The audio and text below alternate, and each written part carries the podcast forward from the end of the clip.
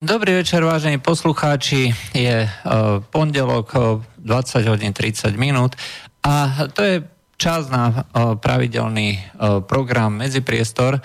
Dnes, vás, dnes sa budeme baviť, budeme pokračovať v komentovaní udalostí, či už politických, ale skôr aj reminiscenciami pri mikrofóne vás bude dneska sprevádzať Juraj Poláček a po komentároch týždenného, týždenného súhrnu sa pripojí aj knieža Miškin, tak ako po, minule, po minulú reláciu.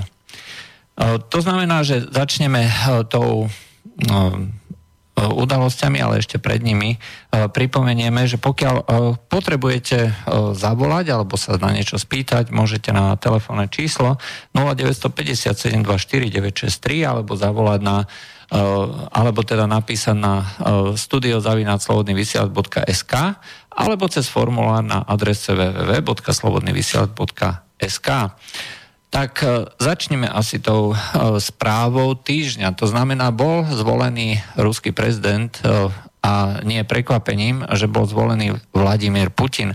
Čo je dôležité na tejto, na tejto voľbe, je, že nie, že bol zvolený Putin, pretože to bola prakticky istá vec.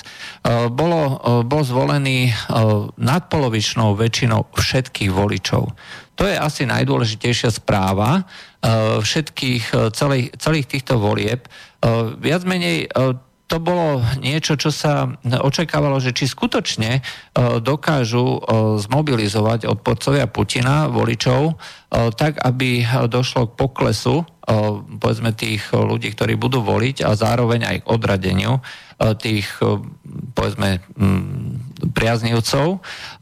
V skutočnosti k ničomu takému nedošlo. Zdá sa, že skutočne došlo k poklesu tých voličov. Očakávalo sa, že ich bude viacej. Hej. Čiže nepre, neprekročila tá volebná účasť 70%. A pritom tá mobilizácia bola aspoň v niektorých regiónoch skutočne veľmi veľká v konečnom dôsledku, ale práve ten často spomínaný odporca Vladimira Putina Alexej Navalny sa vyzval tých svojich priaznivcov, že keďže voľba bola jasná, aby nešli do volieba, aby kontrolovali správnosť a, a spôsob prevedenia týchto, týchto volieb. Toto aj urobili a došlo k veľmi veľkému množstvu takých nejakých rôznych drobných narušení a porušení volieb, ale v celku Centrálna volebná komisia skonštatovala regulárnosť týchto volieb. Nedá sa vôbec povedať, že by tu došlo aj napriek často avizovaným rôznym podvodom aj dokonca na kamere zachytený je, že vyťahovali niekde spod stola volebné lístky, o ktorých nevieme, že či boli pre Putina alebo pre nejakého iného kandidáta. Rozhodne to boli voľby, ktorých, ktoré by sme si mohli občas zobrať príklad aj my. Vo veľkom množstve týchto volebných miestností boli kamery a tie kamery sledovali celý priebeh. Čiže uh, už to, že niekto bol schopný na kameru zachytiť e, práve tieto voľby a to robili títo aktivisti, tak uh, ukazuje, že uh, bola snaha o transparentnosť. Uh, to znamená, že uh, Vladimír Putin eh, dostal mandát eh, a ten mandát eh, bude venovaný ďalších 6 rokov vôbec nie nejakým zahraničným záležitostiam. Tie sa vôbec nespomína, nespomínajú v, tom, v tej jeho úvodnej reči. V princípe tých uplynulých 6 rokov, ktoré mal počas od roku 2012 až po rok 2018, bolo venované hlavne teda riešeniu rôznych kríz, aj akým spôsobom sa vysporiadať, či už s finančnou krízou, či už s krízou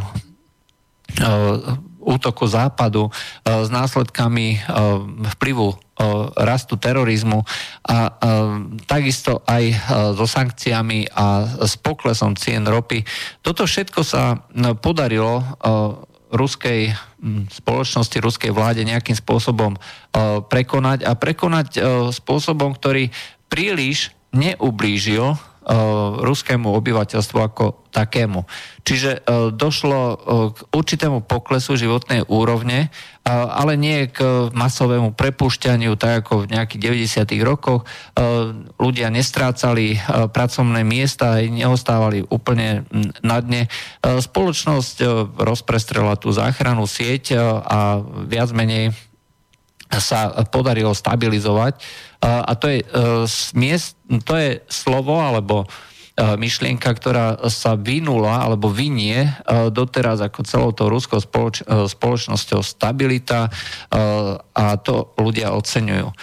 Tie prieskumy verejnej mienky pred tým, ako došlo k týmto voľbám, hovorili, že tá, to oceňovanie výkonu mandátu je veľmi vysoké, tých 70-80%. To bolo stabilne.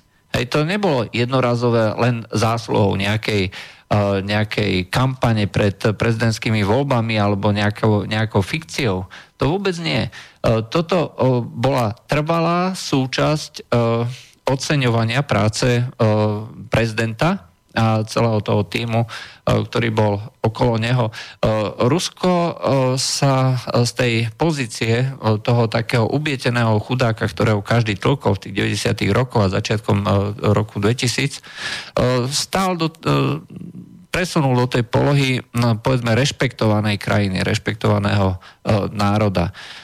Bohužiaľ tie posledné udalosti, zvlášť okolo Sýrie, viedli k tomu, k nervozite hlavne západu, pretože v Sýrii došlo k, skutočne k enormnému alebo k ukážke toho, akým spôsobom vyrástla nielen ruská ekonomika, ale aj ruská armáda. Ešte v roku 2008, keď Gruzinsko zautočilo na Južné Osecko, tak eh, ruská armáda zvíťazila za 5 dní aj nad gruzinskou armádou, ale pritom došlo k, veľk, k veľkým stratám, k zostreleniu lietadiel a podobne.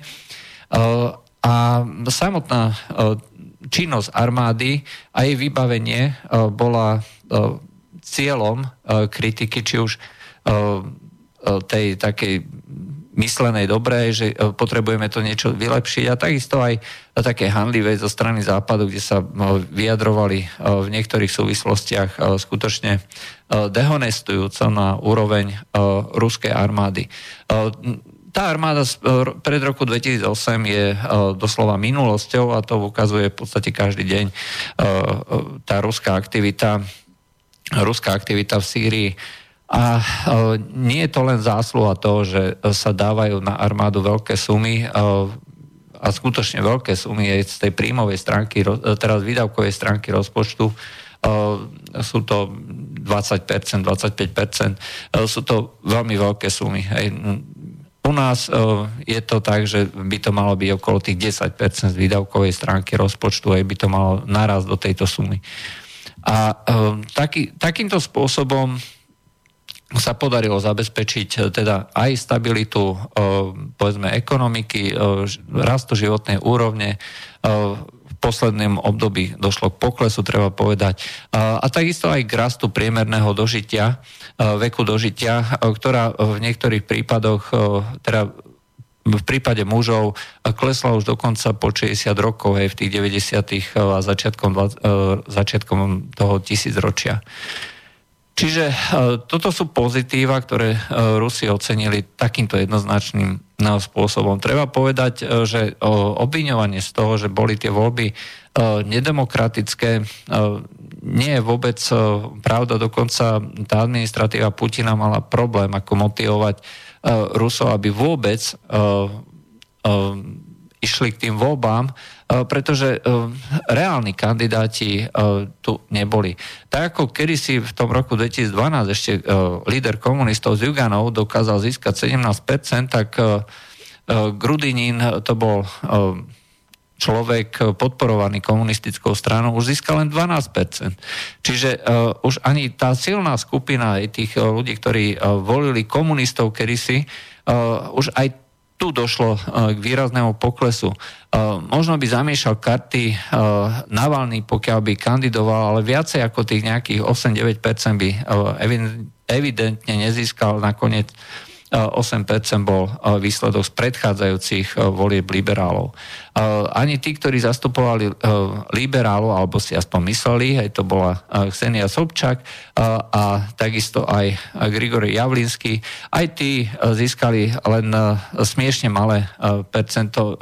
Ksenia získala nejaký 1, myslím 1,4%, čiže nič moc.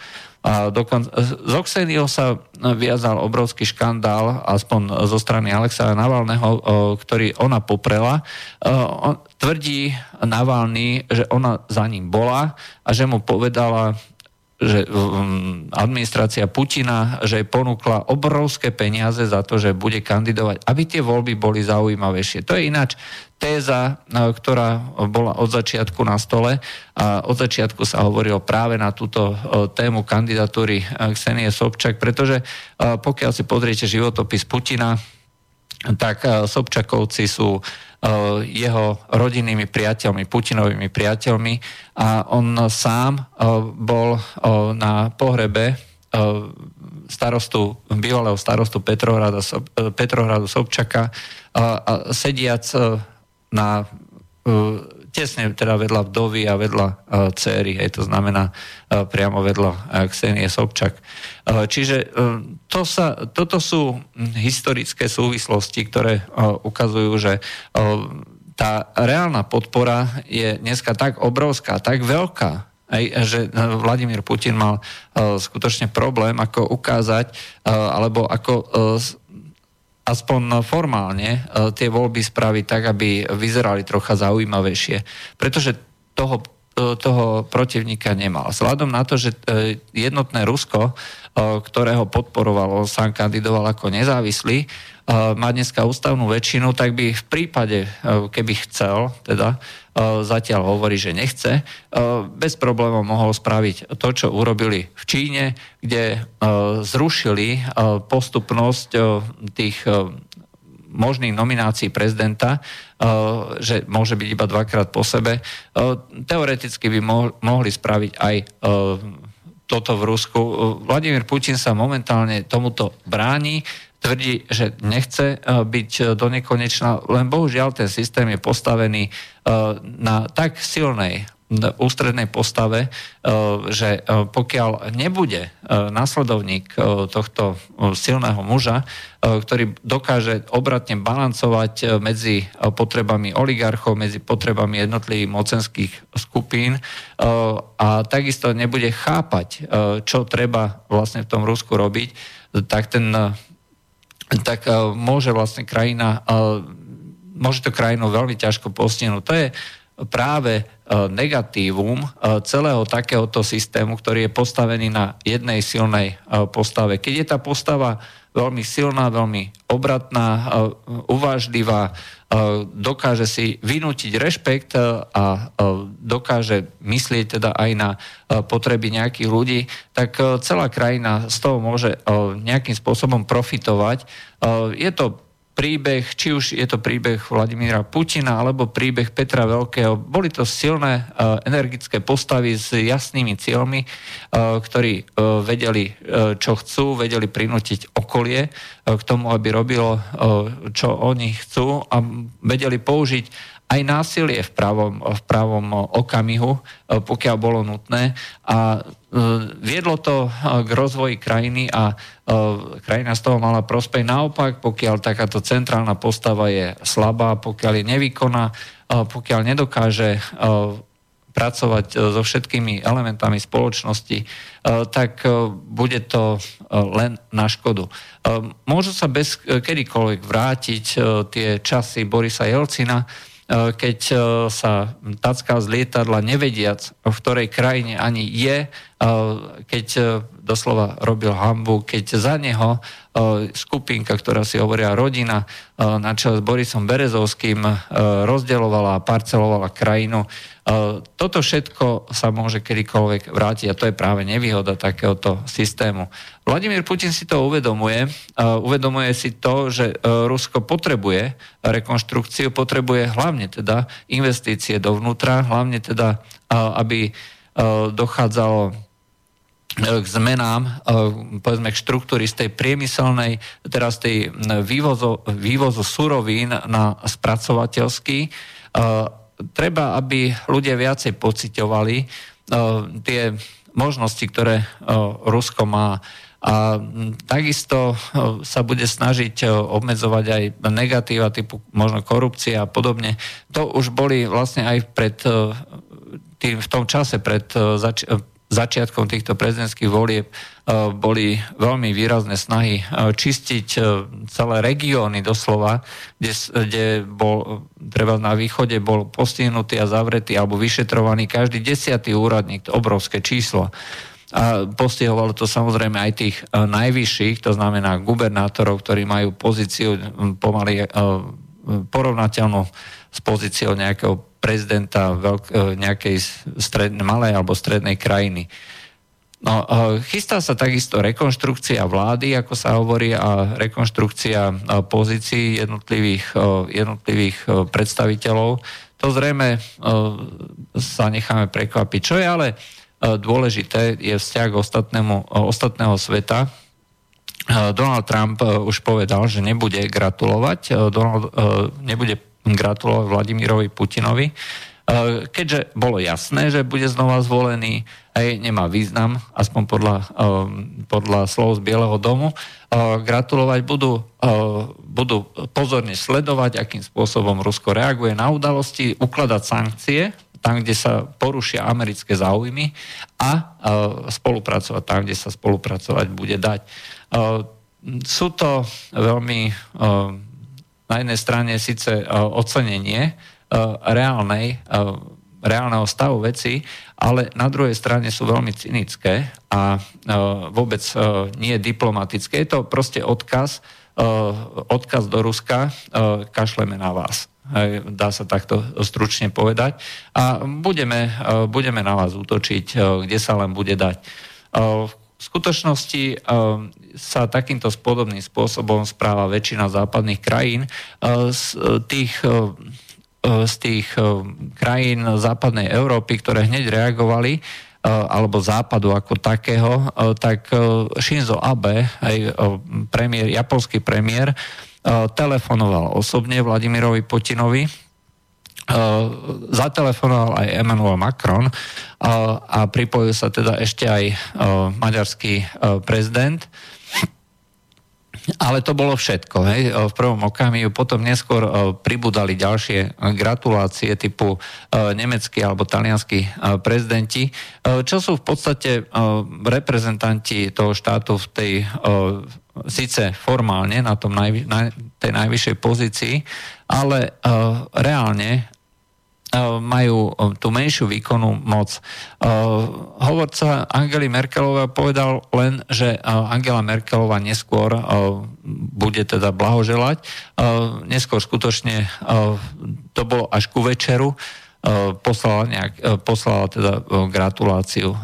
Z tých ďalších krajín gratulovali a osobne volali indický premiér Narendra Modi, uh, turecký premiér uh, Recep Tayyip Erdoğan, uh, samozrejme gratuláciu poslal čínsky prezident Xi Jinping. A ďalší, hlavne z oblasti toho bývalého sovietského zväzu.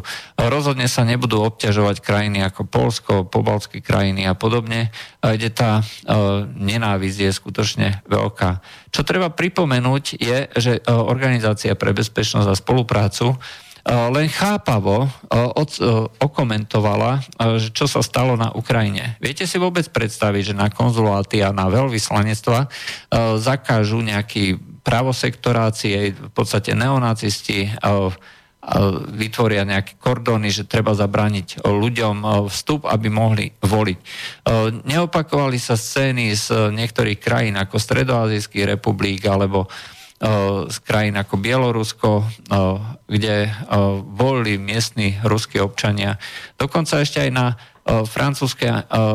vo Francúzsku na ruskej ambasáde volili bez nejakých problémov. Mimochodom, známy herec Depardieu tak volil tiež, pretože dostal osobne od ruského prezidenta ruské občianstvo, takže volil. Samozrejme, takýto spôsob jednania má svoj odkaz. Je to odkaz Rusku. Nechceme s vami nič mať, chceme, chceme s vami povedzme obchodovať tam, kde sa tomu nedá nejakým spôsobom vyhnúť, ale inak vy ste pre nás nepriateľ. Toto je vyslovene nepriateľské jednanie, skutočne na hranici pomaly až dá sa povedať v niektorých prípadoch až ostrej vojny. A, to, že ešte dneska sa nebojuje, tak to je len záležitosť toho, že e, Rusko je predsa len e, príliš nebezpečné, čo sa týka zbraní a tie atomové zbranie e, varujú každého, aby si dobre rozmyslel, čo bude, akým spôsobom bude ďalej robiť. V týchto chladných dňoch je to um, práve uh, pripomienkou toho, že uh, pokiaľ uh, chce Európa byť konkurencieschopná, pokiaľ nechce, aby jej ekonomika závisela treba od uhlia, aby sme mali neustále prísun toho plynu, ktorý bude ktorý, pomocou ktorého dokážeme vykurovať, pomocou ktorého dokážeme vyrábať elektrínu a bude zdrojom, či už to je ropa alebo, e, alebo zemný plyn, bude zdrojom chemických surovín, no tak e, môžeme si vybrať. Buď budeme voziť z Ameriky, z Perského zálivu alebo z iných krajín, ktoré dodávajú skvapalnený zemný plyn za cenu konkurenčnú, to znamená za cenu, ktorá bude v tých množstvách, ktoré budeme potrebovať, tak to bude musieť byť e, cena, e, aby sme sa vyrovnali e, tým požiadavkám, požiadavkám tých okolitých krajín, teda okolitých regiónov, ako je, ja neviem, treba Čína alebo, alebo Japonsko, tak budeme musieť ponúknuť konkurencieschopnú cenu, aby sme ten plyn vôbec dostali v niektorých, v niektorých obdobiach. Alebo si budeme mať vzťahy s krajinou, ako je Rusko. Ukazuje sa, že o toto nikto nestojí.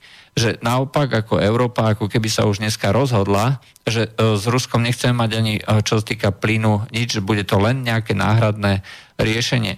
Nemecko vo svojom, e, vo svojom pláne, akým spôsobom sa bude stávať k zabezpečeniu energie počas, tohto, počas tejto veľkej koalície, hovorí, že bude, začne stavať terminály na príjem zemného plynu, ale prvý terminál, ktorý môže postaviť, môže byť až niekedy v roku 2022 na základe týchto, týchto plánov. Dovtedy samozrejme môže si to riešiť nejakým iným spôsobom, náhradným spôsobom, ale minimálne, e, keď skončí zmluva medzi e, Gazpromom a e, naftogazom, ukrajinským naftogazom, tak bude obrovský problém, čo ďalej. Tá zmluva končí 31.12.2019 a, a Gazprom už povedal, že cez Ukrajinu jednoducho preprávať nechce, pretože e, všetky súdy a všetk, celá podpora Ukrajiny zo strany západu vedie k tomu, že e, všetky kontrakty majú byť nevýhodné a Gazprom má, alebo Rusko má v podstate financovať uh, neekonomickú, alebo teda neefektívnu ekonomiku, ekonomiku, ktorá je založená na rozkrádaní a oligarchizácii to znamená, že e, by si vlastne platilo e, vlastného nepriateľa. A ukazuje to aj, akým spôsobom sa e, stávajú tieto západné krajiny v tej kauze otráveného agenta Sergeja Skripala a jeho cery Julie, keď dneska už sú na stole evidentné dôkazy toho, že Rusko s tým proste nič nemá akýmkoľvek spôsobom to bolo vyrobené, tak to môže byť, e, nedá sa dokázať, že to bolo e, za prvé z Ruska. E, vzorec je známy po celom svete už 20 rokov a Česko a Slovensko, ktoré sú v rámci krajín NATO zodpovedné za chemickú obranu a vyvíjajú protilátky, vyvíjajú spôsob identifikácie, tak v prvom rade, aby ste vedeli identifikovať nejakú látku alebo nejakú skupinu látok, najskôr ju musíte vyrobiť. Slovensko a Česko bolo obvinené Ruskom, že, uh, tak, že sa zapojili do vývoja uh, týchto látok, ktorým bol vraj otrávený tento ruský agent. A Slovensko aj Česko to zásadným spôsobom vyvracia. Ale bohužiaľ uh, už len to, že my máme detekciu na tieto látky, ukazuje, že tieto látky sme vyrobili, tieto látky sme otestovali, tieto látky vieme vyrobiť a uh, nie je najmenší problém uh, kedykoľvek uh, toto zopakovať. Uh, programe ČT24 na televízie na Českom kanáli si zavolali jedného vedúceho, vedúceho fakulty chémie, organickej chémie, kde priamo povedal, že ak niekto bude robiť analýzu, bude musí mať nejaký štandard a za predpokladu, že niekto má nejaký štandard, potom tiež túto látku vlastní. A ďalej, každý študent organickej chémie, ktorý videl niekedy štruktúru, a tá je známa už minimálne 10 rokov, Eh, by mohol teoreticky takúto látku pripraviť so zariadeniami, ktoré na tej škole eh, samozrejme sú. A čo sa týka eh, množstva, ktoré je potrebné na ktoré sa dá takto vyrobiť, to sú, to sú gramové množstva, miligramy alebo, alebo gramy. Čiže množstva, ktoré sú skutočne nesmierne malé. Lenže treba podotknúť, že jeden, jeden gram 1 gram e, zabije úplne spolahlivo niekoľko ľudí. To znamená, že pokiaľ máme takéto možnosti a pokiaľ evidentne máme spôsoby detekcie týchto látok, tak ich vieme vyrábať. Kedykoľvek ich vieme vyrábať. A vie ich vyrábať každý študent. Či je to Česko, či je to Slovensko. A ako sa ukazuje aj ďalšie a ďalšie krajiny. Vrátane Veľkej Británie v laboratóriu, ktorá je z hodou okolností 10 kilometrov od miesta, kde bol otrávený tento, tento ruský agent. A keď si toto celé dáte dokopy a zistíte, že zo všetkých strán sa na vás valí že uh, Rusko je zlé, treba na neho uložiť sankcie, pretože otrávilo nejakého nevinného agenta. Uh, Rusko je zlé, uh, hovorí uh, predstaviteľ NATO, a preto treba zmeniť celú doktrínu, pretože útočí na nás chemickými zbraniami a má atomové zbranie, to ukazuje, že nikoho pravda nezaujíma. Rusko je dneska pre nás nepriateľ. Rusko je pre nás dneska krajinou, na ktorú sa treba zamerať, na ktorú e, treba útočiť, e, na ňu treba pripraviť všetky doktríny. E, v podstate e, celá tá e, atmosféra e, nenávisti, atmosféra strachu, ktorá sa vyvoláva voči Rusku, vedie k tomu, aby sa tu vytvoril obraz nepriateľa, ktorý zdôvodní treba zavádzanie totalitných metód, aj odstraňovanie nejakých princípov demokracie a e, takisto e, zdôvodní aj to, že e, sa bude viacej venovať e, výdavkov na zbrojenie, pretože kolieska zbrojárskeho priemyslu e, sa musia točiť. A toto všetko dneska ukazuje, akým spôsobom, akým spôsobom sa to celé vyvíja. Máme telefón. Áno, počujeme sa. Eh, dobrý čas, slyšíme se? Ano. No, vy říkáte, že ten agent byl nevinný, ale on nebyl nevinný.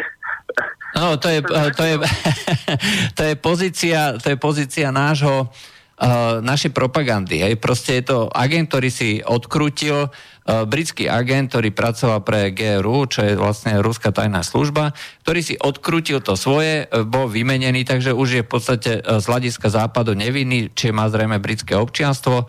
Hej, takže z tohto hľadiska je to nevinný britský občan. No a na Litviněnko taky nebyl nevinný. Jo, prostě zradili a bohužel... A uh, nie, nie, nie, takto. Uh, ono, to, ono to takto nefunguje, pretože uh, tieto výmeny agentov sa robia úplne bežne a pokiaľ by ste trávili agentov, pokiaľ by ste zabíjali agentov, nikto by vám v živote už nebol ochotný urobiť takúto výmenu. Viete? To znamená, že... Uh, no ale Litvinenka určite nevymienili. No, na, čo sa týka Litvinenka, nikdy sa nedokázalo, že to boli Rusy. Uh, znova, je to ten istý, uh, znova je to ten istý príbeh. To znamená, že uh, anglická strana povedala, že to boli Rusy, že sme našli také a onaké dôkazy, ale v princípe, uh, kto by mal záujem uh, uh, Litviníka zabiť a ešte takýmto pofiderným spôsobom? Atomové veľmoci alebo veľmoci, ktoré majú prístup k týmto nejakým látkam, ako je polonium, pomocou ktorého bol otrávený, tak by to mohli zrealizovať takisto a aj Veľká Británia, ktorá takisto má atomové reaktory, má atomové bomby a robí pokusy e, s jadrovými, e, s jadrovými látkami. Takže hovoriť o tom, že je to zase len vina Ruska alebo Rusko, tak je to podobný, uh, podobná argumentácia ako pri, uh, pri tomto agentovi, uh, ktorý bol otrávený teraz.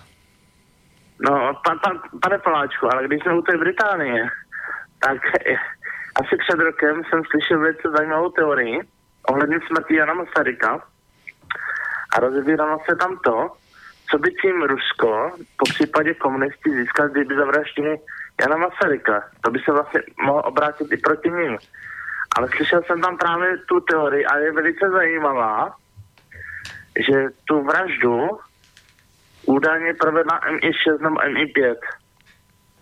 Jo, je to zajímavá teorie, člověk se musí na něj zamyslet, jestli je to možný nebo není možný, ale bohužel dokud se neotevřou Eh, ruské archivy, což se možná nikdy neotevřou, tak se nikdy, do, dá se že pravdu nedozvíme. No, rozhodne sa hovorí, že uh, Jana Masaryka no. učili, učili lietať ruské agenti. no, no, to se říká sice, ale právě jeden člověk právě tam nastěnil tu myšlenku, že co by tím Rusi získali. Mm. No, že to by se vlastně tak... Ja neviem, knieža, ty si no. počul o takejto teórii? Že, že Jan Masaryk bol zavraždený ako MI6? Neviem. Nevieš? No, bohužiaľ. Uh, takže nevieme to ani potvrdiť, ani vyvrátiť. Neboli sme pri tom. Dobre, ďakujeme za zavolanie. Dobre, uh, takže toto je bolo uh, z toho úvodného zhrnutia. Uh, ešte pripomenieme, že čo sa týka Sýrie, tak tam dochádza, tam bolo varovanie ruskej strany, že dôjde k chemickým útokom, boli odhalené chemické laboratória vo východnej Gute, ktorá je mimochodom už oslobodená z takých 75 až 80% a zároveň Zároveň v tej východnej gute boli objavené chemické laboratória s veľkým množstvom nielen chemických látok, ale hlavne, hlavne vybavením dvojakého účelu.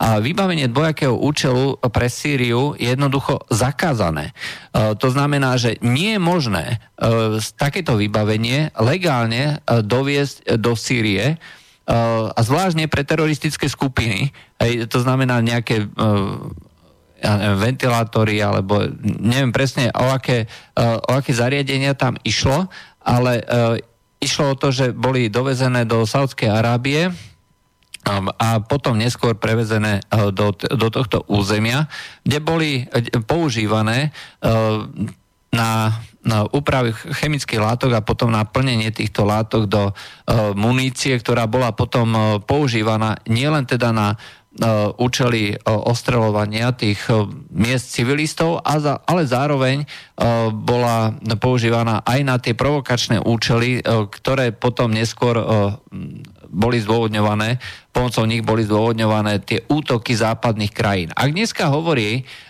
Západ, že všetko toto je úlohou alebo vinou sírskej vlády, mimochodom, dneska bola práve udelená uh, odmena v úvodzovkách uh, niektorým osobám z prostredia, z prostredia Sýrie na základe útokov chemickými zbraňami a vývoja chemických zbraní v Sýrii, ktoré nie sú, neexistujú, neboli použité a ukazuje sa, že boli použité práve našimi kamarátmi, našimi spojencami, tými tzv. umiernenými rebelmi, čiže teroristami.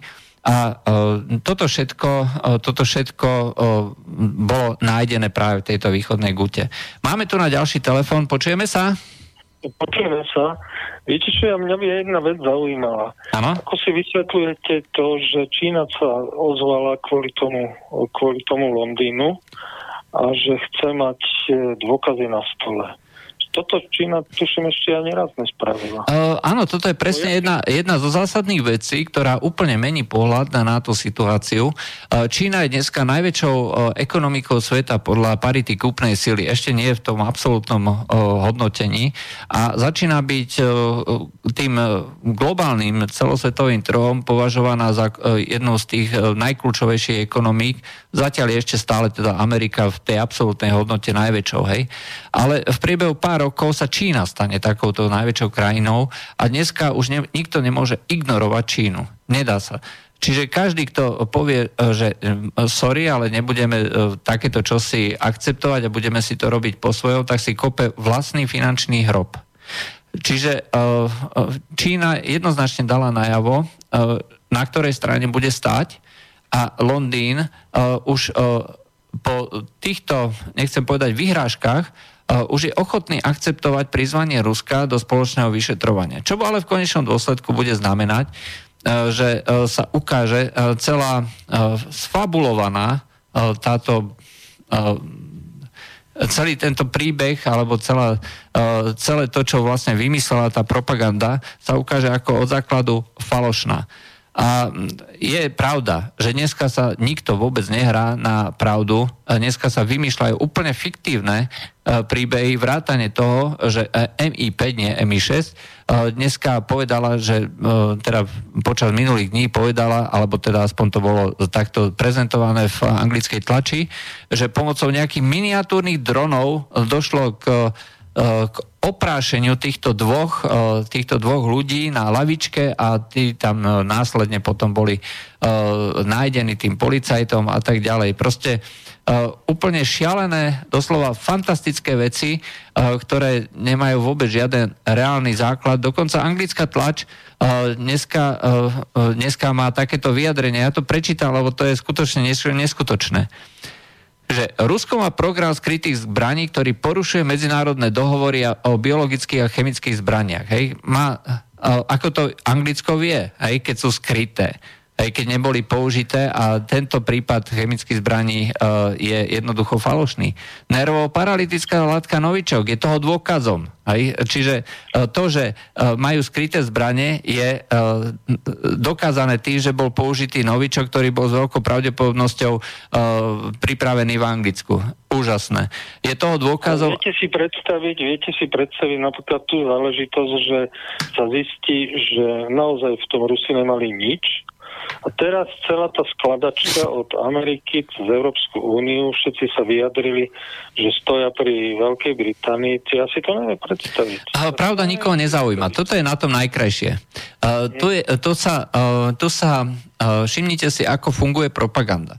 Propaganda nefunguje spôsobom, že musíme dokázať pravdu. Propaganda uh, povie, uh, vytvoríme nejaký virtuálny obraz, uh, jedno aký a ten budeme donekonečna opakovať vo všetkých možných e, polohách, vo všetkých možných vyjadreniach, všetkými možnými kanálmi, všetkými možnými osobami, tak, aby sa vytvoril e, v podvedomí ľudí, v podvedomí davu, e, ten obraz toho škaredého nepriateľa, ktorý následne budeme môcť, ja neviem, zautočiť na neho alebo použiť na neho niečo, niečo iné. Pretože dneska už Ehm, toto je zaujímavé.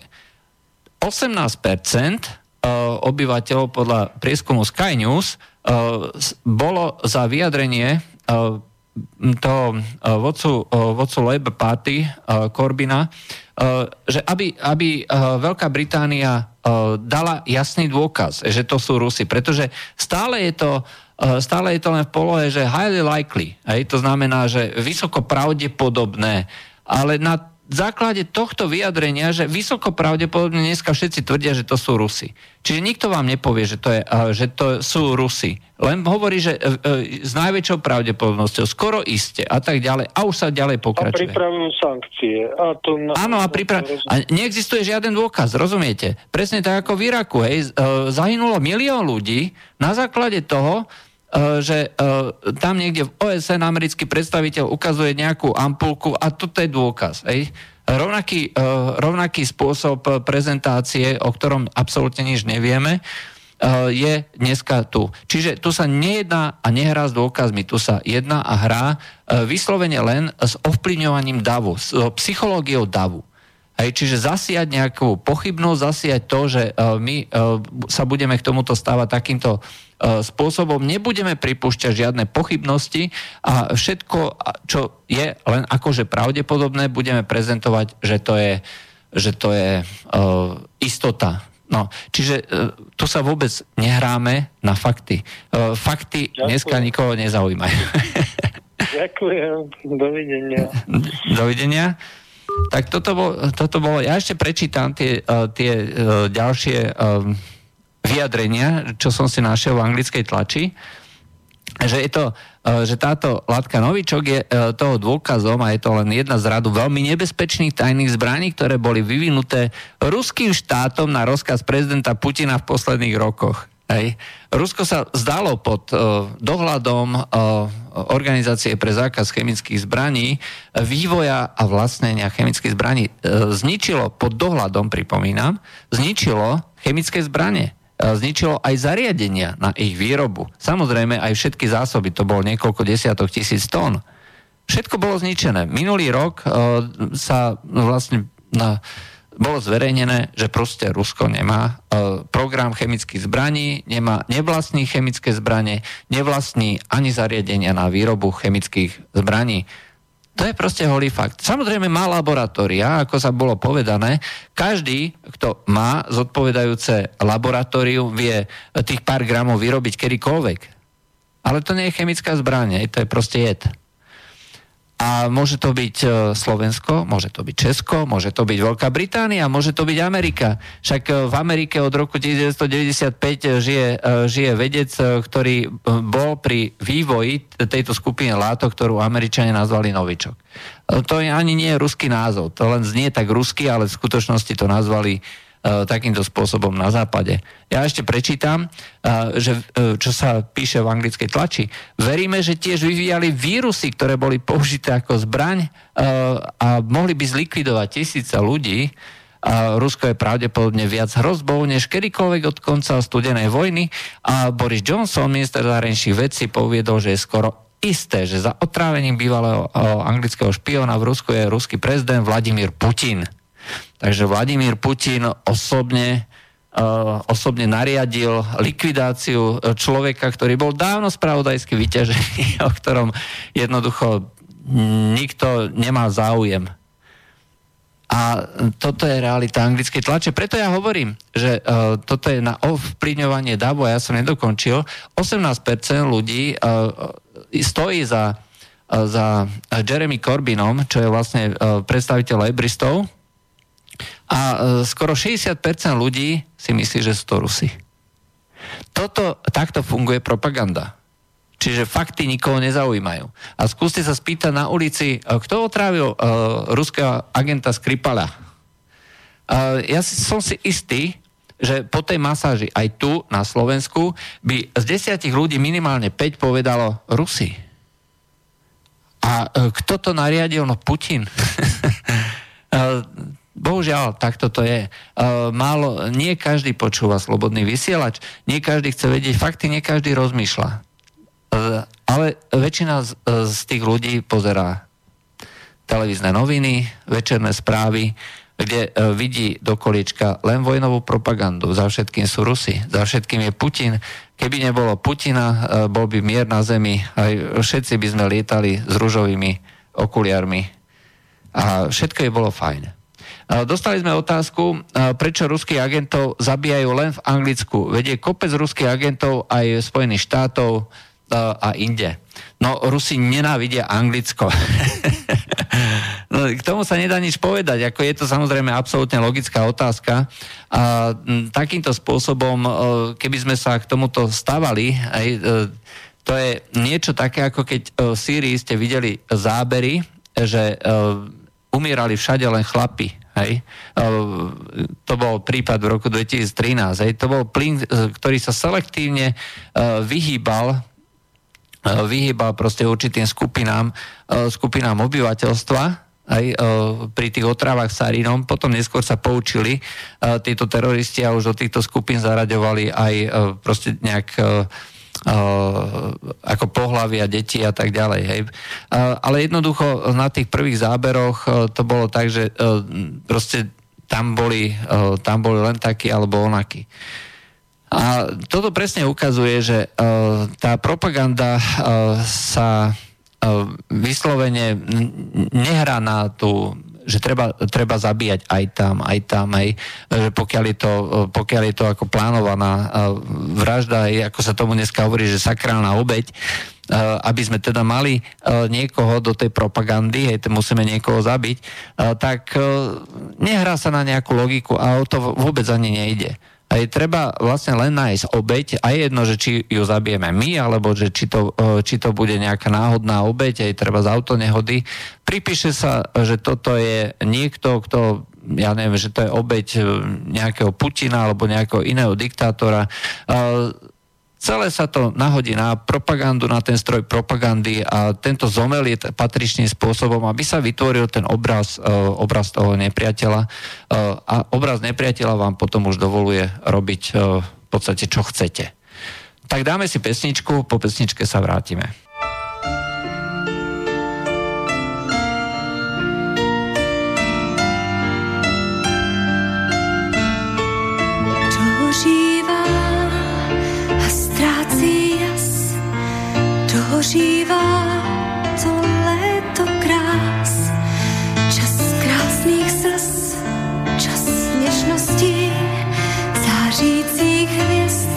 A marností.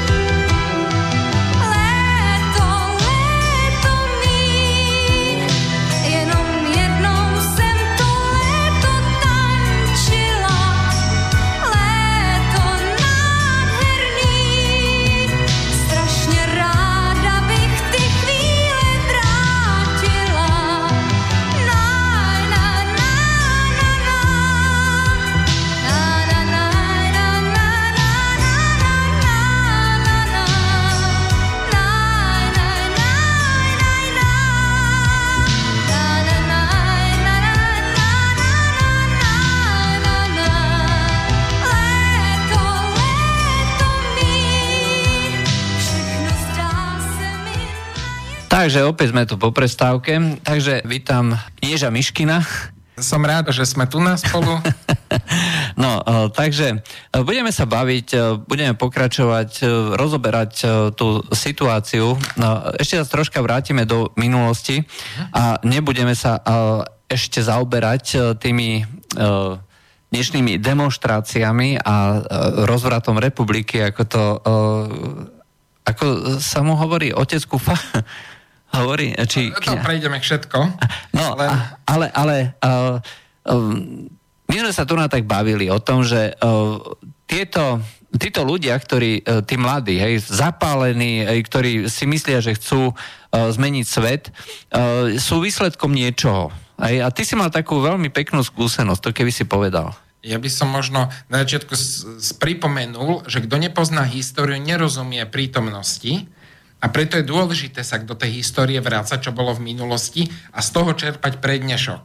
No. Ale neviem, ktorú skúsenosť si mal na mysli. O, to s tým umením. Aha, to je možno troška neviem, či akože k veci, alebo však tomu... A podľa mňa je to veľmi k veci, aj, pretože to presne ukazuje, že uh, tí ľudia, ktorí dneska demonstrujú na námestiach, sú výsledkom nejakého procesu, ktorý tu nevznikol zo dňa na deň. Hej, uh, čiže um, ľudia, ktorí zarábajú, ktorí si myslia, že uh, celá tá E, celá tá spoločnosť je organizovaná nejakým racionálnym e, spôsobom, že pošlem deti do školy, v tej škole ich naučia nejaké vedomosti, ide ďalej zarábať peniaze, ožení sa alebo vydá sa a tak ďalej. A je život pokračuje ďalej. Nie je ovplyvňovaný, každý je racionálne nejak založený, hej, proste takto život funguje aj niečo sa naučiť, e, založiť rodinu, zohnať nejaké prostriedky. No okrem toho je tu na ešte aj e, to pôsobenie kultúrne alebo nejaké e, ideologické. A to, to vlastne ide cez školy, to ide cez podporu kultúry, cez podporu umenia. A mm, je to niečo, je to pôsobenie takých eh, rôznych eh, skupín, eh, rôznych mimovládnych organizácií, rôznych aktivít, povedzme, ktoré sa prenášajú aj do týchto oblastí, ako do kultúry alebo do školstva. A to som práve chcel, aby si povedal. Ja by som možno tak začal zo všeobecnejšia. Tak začne zo všeobecnejšia. To, to sú také akože hlbšie súvislosti.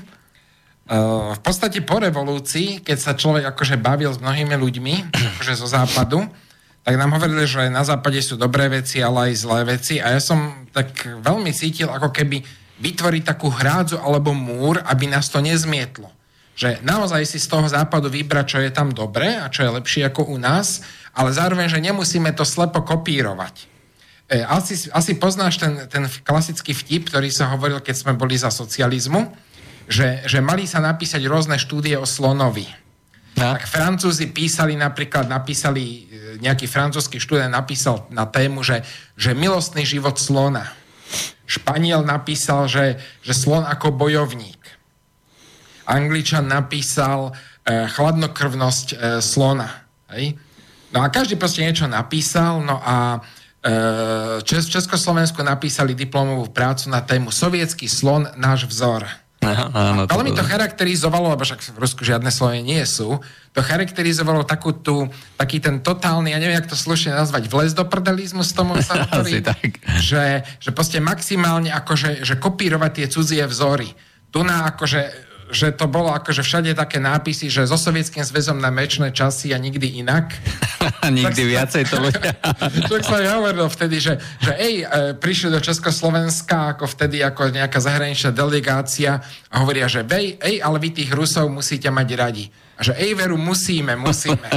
A teraz, ako keby sa situácia preklopila a teraz, že musíte mať radi Američanov. Akože podľa mňa Amerika je fajn krajina, všetko, len sa mi zdá, že, že nemus, nemusí to ísť cez taký ten, takéto vtieranie sa a také bezhlavé kopírovanie. Ja si myslím, že, že prečo by sa nemohli byť aj troška sami sebou? Prečo by sa museli kopírovať proste všetky tie halovíny a všetky tie oslavy, ktoré sú na západe? Buďme sami sebou, akože však rob, berme, čo je dobré aj z východu, západu, aj z našich tradícií, že prečo by sme to museli tak. No Jasne. A... Teraz je napríklad pekná tradícia, za chvíľku bude vynášanie moreny. Aj no, napríklad. Dobre, no. Tak. A čo si chcel? Ale chcel som povedať, že už vtedy nás varovali, ja si napríklad pamätám nejaké články, ktoré boli, tuším, ešte Smena to písala, čiže to je nejaký rok 91-92, kde písali o, o politickej korektnosti, že politická korektnosť vznikla ako pozitívna vec, že, že hovoriť tak slušne voči druhým, aby sme ich neurazili, ale aby sme sa mohli baviť o veciach. Ale že ono sa to potom zvrhlo, že my sa ani o tých veciach baviť nemôžeme, lebo už samotné bavenie sa o problémových veciach je, je neslušné.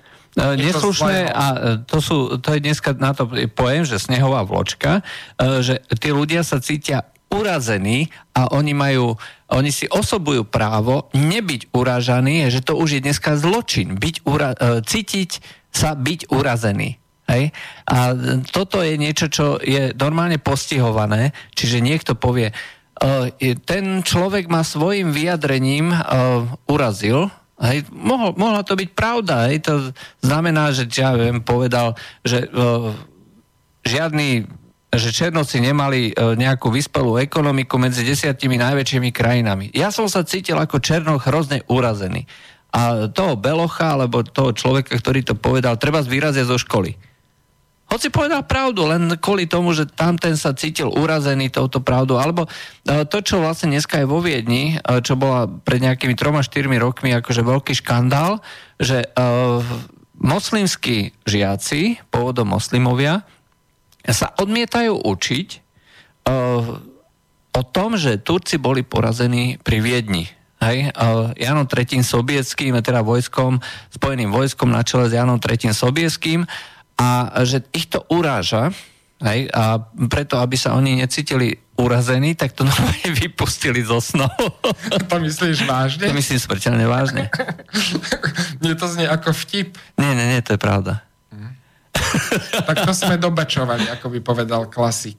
V niektorých viedenských školách bola to veľká aféra. Aj samozrejme to v, médiách v mainstreamu neprebel, pretože tá politická korektnosť hovorí, že niektoré veci e, sa, sa nesmú e, takýmto spôsobom prezentovať, pretože by sa mohli uraziť aj moslimovia u nás. Počuvaj, ale čo keď mňa začne urážať, že 2x2 sú 4 a ja sa budem cítiť strašne urazený? No, tak, tak uh, potom ma ten učiteľ smol. Akože no. nemôže, nebude ma učiť matematiku? Alebo keď to odmietnem napísať na tabulu, tak mi ne, nemôže dať peťku, keď napíšem, že 2x2 je 5. No, zatiaľ sme ešte nedospeli do tejto, do tejto fázy, uh, pretože ešte tí uh, malí, títo ľudkovia, hej, tí malí žiaci, malé detičky, ešte e, majú to povedomie o tom, že tá dospelá osoba má právo vyžadovať na základe svojej autority nejaké veci, ale verím tomu, že uh, dneska uh, na tých vyšších úrovniach konec koncov to je v Anglicku dneska už úplne bežné, že oni odmietajú sa učiť treba o filozofoch, že žiadajú prispôsobenie E, prispôsobenie e, osnov, pretože im vadí, že treba tí filozofi sú bieli. Hej? A že to je, to je presadzovanie ako toho, tej bielej nadradenosti. Ako, Čo to nie je rasizmus? To je, na ruby? No je to rasizmus, ale uh, problém je, že oni majú teóriu, že uh, Černoch nemôže byť rasista. Aj, Ako, akože nemôže byť? No to je teória. Ja som si myslel, že to je ľudská vlastnosť, že, že opovrhuje druhými. Ne, že ne, to je ne, ako jadro toho. Ne, ne, to je celá ideológia ako bieleho superma, white supremacy, aj ako biele, bielej nadredenosti. E, to znamená to, že si biely, že ja som biely, znamená, že som nositeľom dedičného riechu a že už len tým, že som sa narodil, som rasista. to znie veľmi zvláštne. No, bohužiaľ, toto je jedna z, z teórií. Tak máme telefon. Áno, počujeme sa? No, dobrý, že, ešte jednou dobrý večer. Uh, pamatujete si na film Sex Mise? Ano. Jak tam, byl ten, jak tam bylo to soudní líčení proti těm dvěma cestovatelům v čase, jak vlastně oni vyjmenovávali, eh, jaký historické osobnosti, co docházeli, Albert Einstein a tak dále a ta, to vlastně, to soudní kolegium, vlastně co tam sedělo, tak vlastně říkal, to byla žena, to byla žena, to byla žena, tak to je úplně to stejný. No toto ešte, no, takto ďaleko sme ešte nedošli, že by, že by premalovávali. Zatiaľ sme došli ešte len do oblasti kultúry. Dneska už no. vieme, že, že tie anglické kráľovné boli černošky. No, že... že Ale uh, úplne v podstate to úplne za stejný. Jo? Díky za tým no, Ďakujem za zavolanie. Toto je, neviem ako...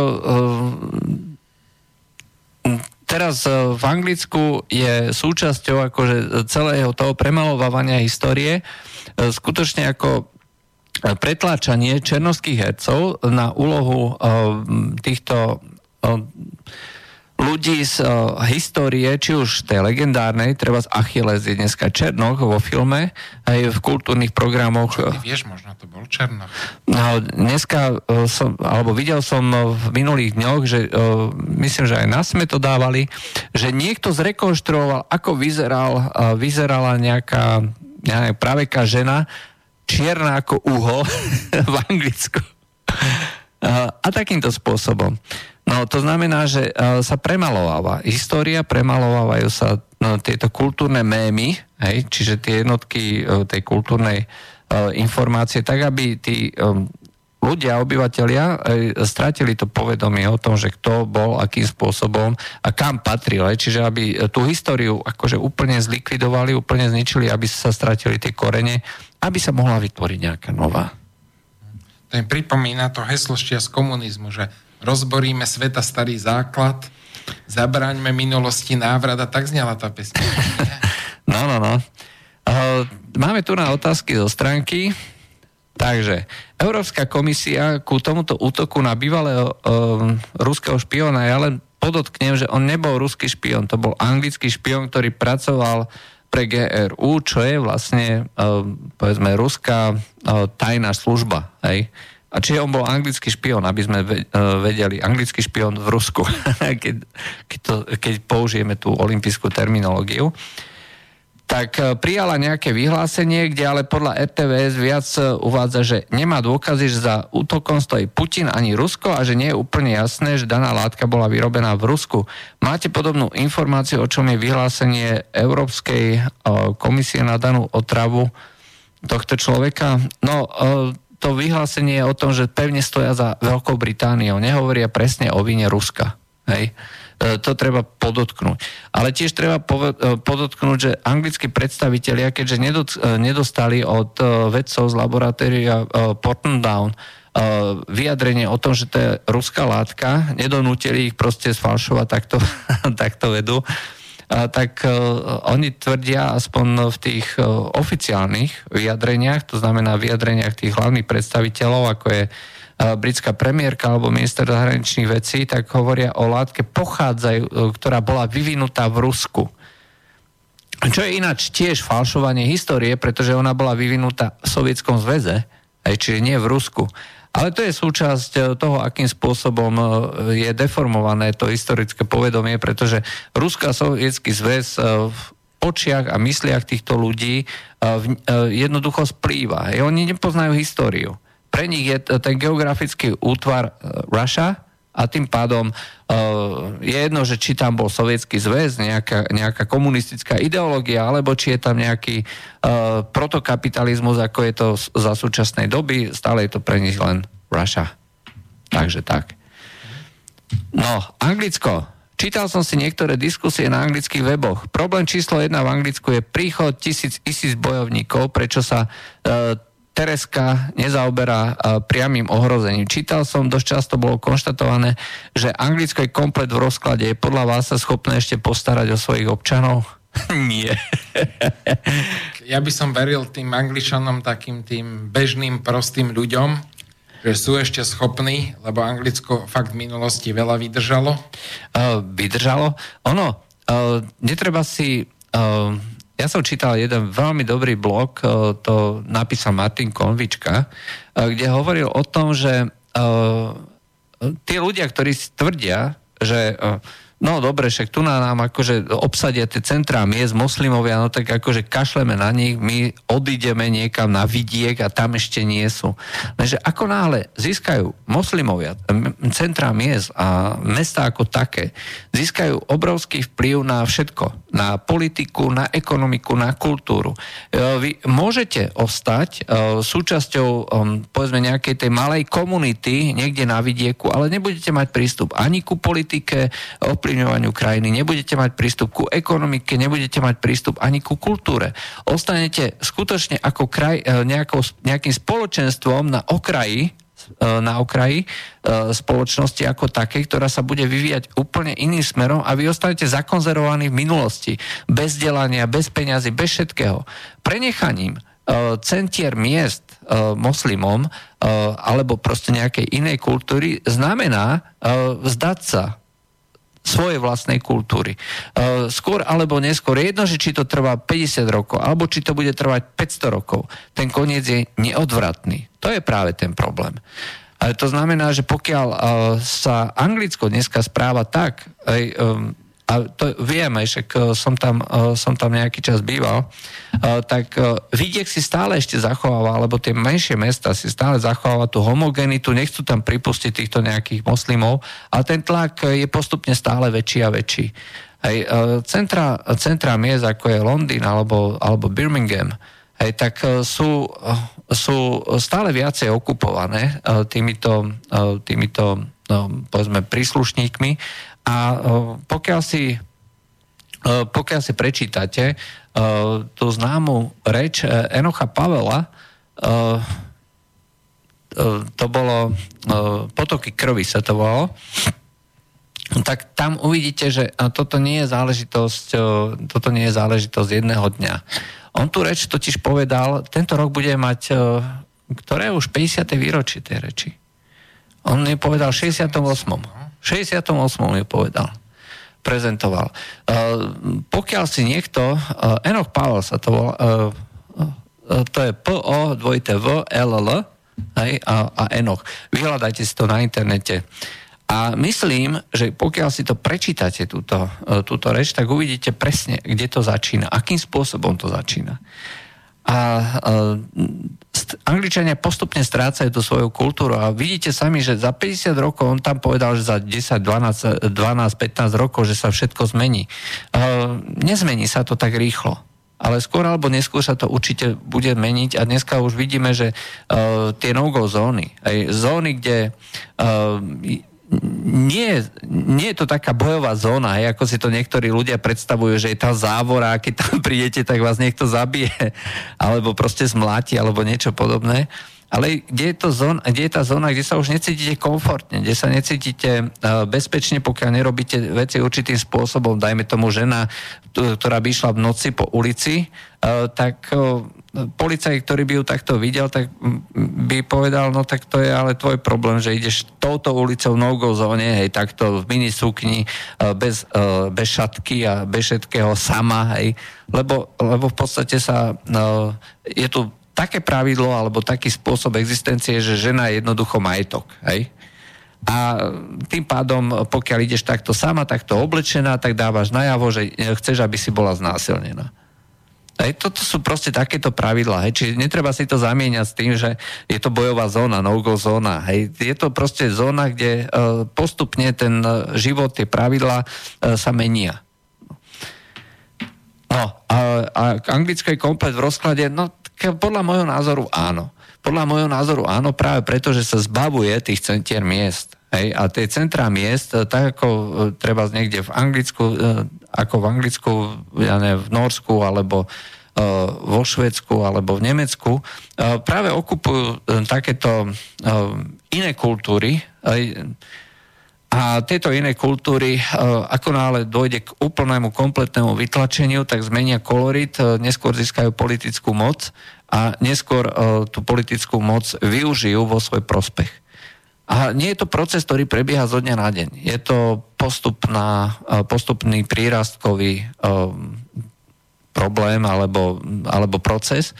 Aj takže netreba si to mysl, netreba si to prestávať ako revolúciu, že príde tu na 10 tisíc moslimov a, a na druhý deň je toto moslimská krajina. Asi tak. No, ďalšia otázka. No, že anglická tlač blbne na kvadrát nie je nič nové. Že to už dlho nemá nič so, so, serióznym, e, so serióznym e, žurnalizmom, píše Ivan. Ale nemecké médiá aj s predstaviteľmi štátu tiež blbnú, ale snažia sa zachovať aké také dekorum. Uh, jediná Gabriel Krone Schmalz, bývalá korešpondentka z Ruska v jednej talk sa opýtala správne otázky. A čo by z toho Rusko malo? A či je vôbec možné z tejto propagandy vyliesť bez straty tváre? A čo sa týka komentárov k voľbám, uh, Suterén previedla nemecká ZDF. To je ináč, ja ho poznám, aj e, tohto človeka, takže uh, je to ako môj známy. uh, nie je to anonymný, takže viem, že žije v Nemecku, uh, bavili sme sa už mnohokrát spolu, takže že suterén predviedla nemecká ZDF. Akási komentátorka uviedla v rámci komentára, ako Rusko ovplyvňuje voľby všade na svete, zabíja svojich bývalých agentov a tak ďalej. A nedala tam ani slovičko. Pravdepodobne bol to, bol to pre ňu fakt. Fakt, Európa sa musí pripraviť, že toto bude pokračovať a musí chrániť svoje hodnoty. No, tiež mám ten pocit, že tá propaganda je už neúnosná, hlavne teda na západ od nás. Tieto naše, povedzme, médiá u nás e, na Slovensku alebo v Česku e, majú ešte veľkú mieru e, takej oponentúry, či už je to v týchto kvázi alternatívnych, aj keď to nemám rád to slovo, ale skôr to komplementárne, tak majú alternatívu a nedovolia si ešte takýto spôsob úplne drastickej propagandy, pretože by im nikto neuveril. Čo aj na západe existuje niečo také ako náš slobodný vysielač? Existujú určite, ale neviem o tom, že by mali nejaký, nejak príliš veľkú popularitu. Ale existujú tam rôzne portály, napríklad um, ten portál lokál LOCAL, hej, s rôznymi koncovkami, buď SE alebo DE, hej, tak tento, tento táto sieť portálov e, je zameraná práve takýmto spôsobom, ale či takýto nejaký internetový, no, neviem, ale podľa mňa bude. Lebo dneska na to nepotrebuješ príliš veľa zdrojov. Hej, uh, slobodný vysielač žije s príspevkou, uh, s príspevkou uh, týchto prispievateľov. Hej, čiže poslucháčov, ktorí sú ochotní poslať pár eur, E, každý mesiac. Ono sa to vyzbiera. My sme schopní e, existovať ešte s nejakými, e, s nejakými 8 tisíc eurami každý mesiac. Je to zdanlivo veľa peňazí, ale hradí sa z toho réžia, rôzne príspevky a tak ďalej, rôzne programy a zabezpečuje sa 24-hodinový, skoro 24-hodinový program. Hej. Rôzne programy a za 8 tisíc eur mesačne. Nech je tam niekde na západe vyššia úroveň aj prenájmov, energie a tak ďalej. Ale rozhodne to nebude také, že by, že by potrebovali, ja neviem, stovky tisíc. Stačí im pár desiatok tisíc a Nemci sú predsa len bohatší. Takže uh, si verím tomu, že by tam bolo možné uh, takéto čosi zariadiť bez uh, nejakých zvláštnych problémov. Hej, čiže budú podporovať ten crowdfunding a podobné charitatívne a iné dobrovoľnícke zbierky sú ďaleko populárnejšie než u nás. Sú, sú zvyknutí prispievať. Asi tak. A majú z čoho prispievať. Takže z tohto takého logického uvažovania si myslím, že by mali byť. Dobre, poďme ďalej. Koľko máš ešte otázok? A to je posledná. No. V Amerike je už aj matematika rasistická. Asi viete prečo. No áno. to som tiež videl, aj to bol, to bol normálne škandál. Hej, že proste v matematike sa presadzujú len bieli, hej, to je proste znakom, že to je, e, že to je, e, že sa cestou vlastne presadzuje biely rasizmus a podobne, no, proste des. A na to sa zakladajú normálne, akože sa zakladajú akademické kariéry, hej, že napíšem o tom celé pojednanie, že matematika je rasistická, lebo všetci matematici sú bieli. No tak akože toto je uvažovanie e, dnešných tých ani nechcem povedať, že liberál, lebo slovo libera, ako má pôvod slove sloboda, alebo má spoločný základ, no proste je to des. Dobrý večer. Ešte uh, pýta sa Miro, alebo hovorí Miro. Ku propagande pre 470 rokmi sa narodil prvý šíriteľ fake news, Giordano Bruno. A za jeho nepravdivé a klamlivé výroky ho upálili. Pekný večer. Praj. No, k tomuto Giordanovi Brunovi... Ja by som možno povedal, že človek rôzne informácie získa. Uh, áno, presne tak. Toto je informácia, ktorá... Uh, informácia o upálení za fake news je práve tým fake news. v skutočnosti on bol upálený za niečo iné. Ale dobre sa to počúva, že bol upálený za fake news. Ale o tom sa môžeme potom venovať niekedy neskôr. Dobre? Hey, to by mohlo byť, áno. To by mohol byť akože celkom zaujímavý program o tom, akým spôsobom sa šíria rôzne informácie, fake news, o tom, čo nám nevyhovuje. O katolicizme, o tom, ako sa upalovali, uh, upalovala inkvizícia, o tom, ako sa uh, vyšetrovalo, hej, o tom, ako církev ako dusila, uh, dusila a tak. na, ako dusila, ja neviem, informácie a podobne. Uh, toto sú všetko uh, z veľkej časti je to fake news. Hej. Čiže m, takýmto spôsobom sa premalováva história, aby bolo uh, zrejme alebo lepšie uh, Eh, aby sa vlastne dala lepšia pôda pre tých našich, pre tie naše ideologické konštrukty, naše ideologické predstavy a tak ďalej.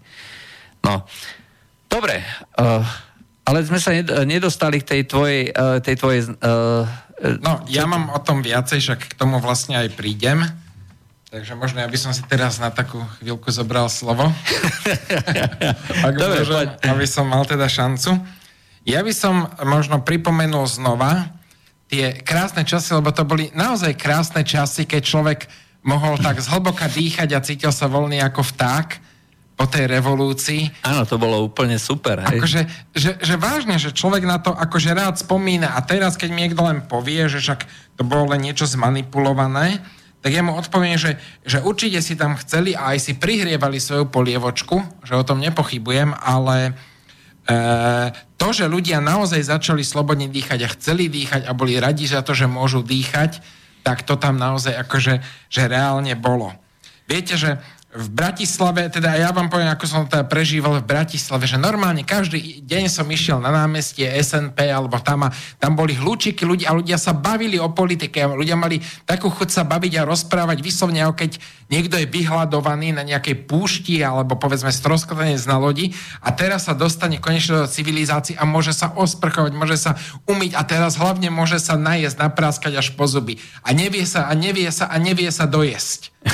Lebo nemal nič a proste teraz už ten hlad nie je len akože fyzicky, ale je aj psychicky. Že konečne, konečne jedlo, konečne jedlo, proste on sa tak na to teší. A my sa tak tešíme na tie debaty, že, že ako čo a kedykoľvek, či tam človek prišiel ráno, na obed, večer, vždycky tam boli debaty a ľudia debatovali a hento, tamto. A čo bolo dôležité, že bolo možné všetko. Napríklad bol tam nejaký Karol Nať sa tuším volal a on hlásal, že chce, že zelený socializmus. My sme sa smiali, že čo je to za blbosť a išli sme sa pozrieť na jeho prednášku. Aj tak sme si hovorili, že je to blbosť, lebo podľa mňa to bol len taký, akože, že, ne, že nemal to akože dopracované tú myšlienku, ale proste chápali sme, že to patrí k demokracii.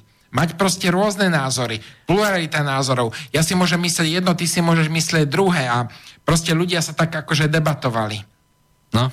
A to bolo strašne super a v niečom to možno pripomína aj tie debaty na internete, kde si ľudia zatiaľ ešte slobodne hovoria, čo si myslia alebo napíšu, alebo tak. A e, čo sme sa akože treba z minule bavili, že keď vlastne prišlo to národné hnutie, také akože prirodzené, lebo to bolo predtým potláčané, tak do, e, došlo také, že ohradenie sa, že, že vy ste tí neslušní. A pritom, hovorím, ja som to akože vôbec nevnímal ako neslušný, len potom zase ako z opačnej tej strany z tých národovcov a potom neskôršie vznikla SNS, tak tí zase označovali tých druhých, že zradcovia národa. Čo e, ja tu akože budem opakovane akože zdôrazňovať, že si myslím, že nie je dobre si dávať nálepky. Ej, že také alebo onaké. Lebo napríklad tej sa veľmi tak kritizovalo že existovala strana ODU, tak sa hovorí, že to sú tí odutí. A to boli v podstate ľudia, ktorí boli za zachovanie Československa vtedy. Ale musím priznať, že napríklad po rokoch som spoznal pani Helenu Volekovu, ktorá bola vtedy, e, vtedy ministerkou sociálnych vecí v tých rokoch, myslím, 90 až 91. Áno, áno. 92. Pamätám si. A ja som bol akože veľmi prekvapený, som to bola na jednej akcii, že aká to bola inteligentná pani, akože mali sme nejakú debatu a ona každého trpezlivo vypočula, urobila si poznámky a potom všetko zhrnula, kto čo povedal a bolo vidieť, že netreba to hovoriť znova. Ona rozumela, ona vedela, čo chce povedať, vedela, k čomu má tá debata spieť. Proste naozaj, že, že a viem, že mnohí z tých ľudí, treba aj Mikloš, tá, to viem od ľudí, ktorí sú ekonómov, ktorí sú moji známi a ktorí pracovali na ministerstve, tak si ho chválili ako naozaj človeka, ktorý to ministerstvo dal do poriadku, aby akože že dobre pracoval. Áno, je pravda, že často mu všeli čo vyčítajú, akože niektorí, že, že možno mal zvoliť iný smer, alebo spôsob, ale e, napriek tomu si myslím, že ten človek vedel, že čo chce a ako to chce dosiahnuť. A myslím že, že za daných okolností, keď už sme sa do tej reformy pustili, tak si myslím, že ju urobil celkom dobre. Mm. Čiže e, viete, akože niekomu dáte nálepku, že zradca národa a ten človek naozaj reálne e, napíše nejaké systematické zákony, poupratuje a tak ďalej. Čiže naozaj urobí niečo pozitívne. Čiže to chcem povedať, že aby sme, aby sme hamovali s takýmito nálepkami, na tých druhých, lebo sa môže ukázať, že, že, nemáme pravdu. Hm. Preruším ťa len na chvíľočku, hm. aby sme to zhrnuli. Uh, ty si sa pýtal na tú alternatívu, tak Ivan nás počúva, ďakujeme. Uh, a na, povedal, že v Nemecku je najznámejším alternatívcom uh, Ken Jebsen, ktorý pravidelne uverejňuje rozhovory so zaujímavými ľuďmi a kritizuje médiá reláciou uh, Me, Myself and Media. A celé to financuje s príspevkou. Uh-huh. Hej, takže je to na YouTube, aj zrejme priame prenosy robí a uh, takýmto spôsobom takýmto spôsobom to tam uh, funguje. Uh, dneska sa to dá. Hej, skutočne za tých uh, pár uh, tisíc eur, ktoré sa pri nejakej bohatšej ekonomike dajú vyzbierať v podstate veľmi rýchlo, alebo cez nejaký crowdfunding, hej, tak, alebo cez ja neviem, nejakú charitu, alebo čo, nejakú neziskovú organizáciu, tak je možné takéto čosi. Toto je výhoda týchto, povedzme, nových elektronických médií. Dobre, ďalej? Ďalej. Ďalšia vec, čo by som možno veľmi zdôraznil, že pri mnohých takých revolúciách, čo sú, tak je nejaká, alebo teda čo boli teda v poslednej dobe, tak to vnímam tak, že bola určitá skupina ľudí, ktorá sa toho ujala a ako keby sa tak snažila hrabať si na vlastnom piesočku. Napríklad bol som aj aktívny, keď e, bola gorila a ono tam boli tri také smery, tri také skupiny ľudí, ktorá každá sa snažila to ťahať svojim smerom a ešte sa spoločne snažili, aby, sa, aby, že, aby to bolo ako si, akože čisté od politiky, že žiadnych politikov tu nechceme. A viem, že tam napríklad prišiel Eduard Chmelár a ten im povedal, že však politikov potrebujete, alebo keď chcete dosiahnuť nejakú zmenu, tak to je len cez tie politické prostriedky, čo musíte, akože možno si nechajte nejaký odstup, ale spolupracovať je naozaj potrebné. Ale tí ľudia si proste nenechali ani poradiť a tak ďalej a myslím si, že na tom vlastne tie protesty gorila zakapali. Protesty Gorila zakapali na tom, že e, chceli meniť všetko, všetko a hneď. Hej? Uh-huh, aj. No a e, tieto veci musia byť e, tak robené, že treba si dávať jednu, dve, maximálne tri požiadavky reálne, realistické a uh-huh. za tými ísť tvrdo. Hej? A, ale pokiaľ to budú robiť spôsobom iným, hej, tak sa to celé akože rozplizne. No a zase naopak vtedy, vtedy bola generácia, e, generácia študentov, ktorí chceli zmenu, cítili, ale možno to nevedeli až tak povedať. A bola generácia staršia, to boli vlastne tí, čo zažili ešte rok 68 a medzi tým to bol ako treba z Janobudaj, Kusy, e, Tatár a proste všetci títo ľudia, čo tam boli a tí mali dlhodobé disidentské skúsenosti a oni sa dali dokopy. Čiže nebolo to také, že uzavretá skupina. A potom ďalšia vec, oni sa snažili, že zmeniť systém a kon- konkrétne, že, že zrušiť vládu jednej strany a dať šancu rôznym stranám a tie strany nech už riešia konkrétne problémy. Ale hovorili, že, že nesmieme sa úzko špecializovať, lebo sa rozhádame a komunisti získajú, čo chcú. Teda pôvodná vláda. Chceme dosiahnuť zmenu. Konkrétnu zmenu, že dosia- dať demokraciu a dosiahnuť slobodné voľby. A neskôr, keď e, z väzenia pustili Jana Čarnogórského, tak sa pridal aj on a vlastne to boli tie kresťanské hnutia a vlastne vtedy sa založilo KDH. Mimochodom, KDH sa plánovalo založiť už pred revolúciou. To je zaujímavé. Ale asi rok predtým oslovil jeden kamarát, že, že počuj, že vieš o tom, že Jano Čarnogórsky chce založiť politickú stranu? že prosím? Že, takže o tom nič nepočuješ. No tak si nič nepočul. Fakt sa tvár, že si nič nepočul. Reku, že fajn. Ale hovorím si, že prečo nie? Hej, že bolo by to super. No. Uh, máme telefón, počujeme sa? Áno, dobrý večer. Dobrý večer. Ja vás počúvam, neviem, či sa nieký smeť alebo rozčulovať, e, čo hovorí pán host, lebo on tu, e, mám taký pocit, viete, ako keď niektorí ľudia spomínajú nejaké na staré zlaté časy, tak on, on takto ako keby spomínal na ten rok, no, alebo revolučné roky 89, 90 alebo 91 až 2, keď hovoril o tej pani Volekovej, on tam hovorí, že ja nehovorím, že je rozumná alebo nerozumná, ale ja viem o tom, že ona potom robila veľmi rada pre tretí sektor a hlavne pre ten sektor, ktorý tu zastupovala zahraničie, čiže ja osobne si myslím, že tá pani je tiež takisto blízko spojená s organizáciami, ktoré majú tam nejaký súvis so Sorošom. A to teraz nemyslím slom alebo negatívno slovo zmysle. Je to tak. Ale, že, Ako no. máte pravdu, ja o tom viem. A takisto aj o tom pánovi Mikošovi, viete, kam hovoríte, chválite ho, ja, ja s mojimi vecami nesúhlasím. Uh-huh.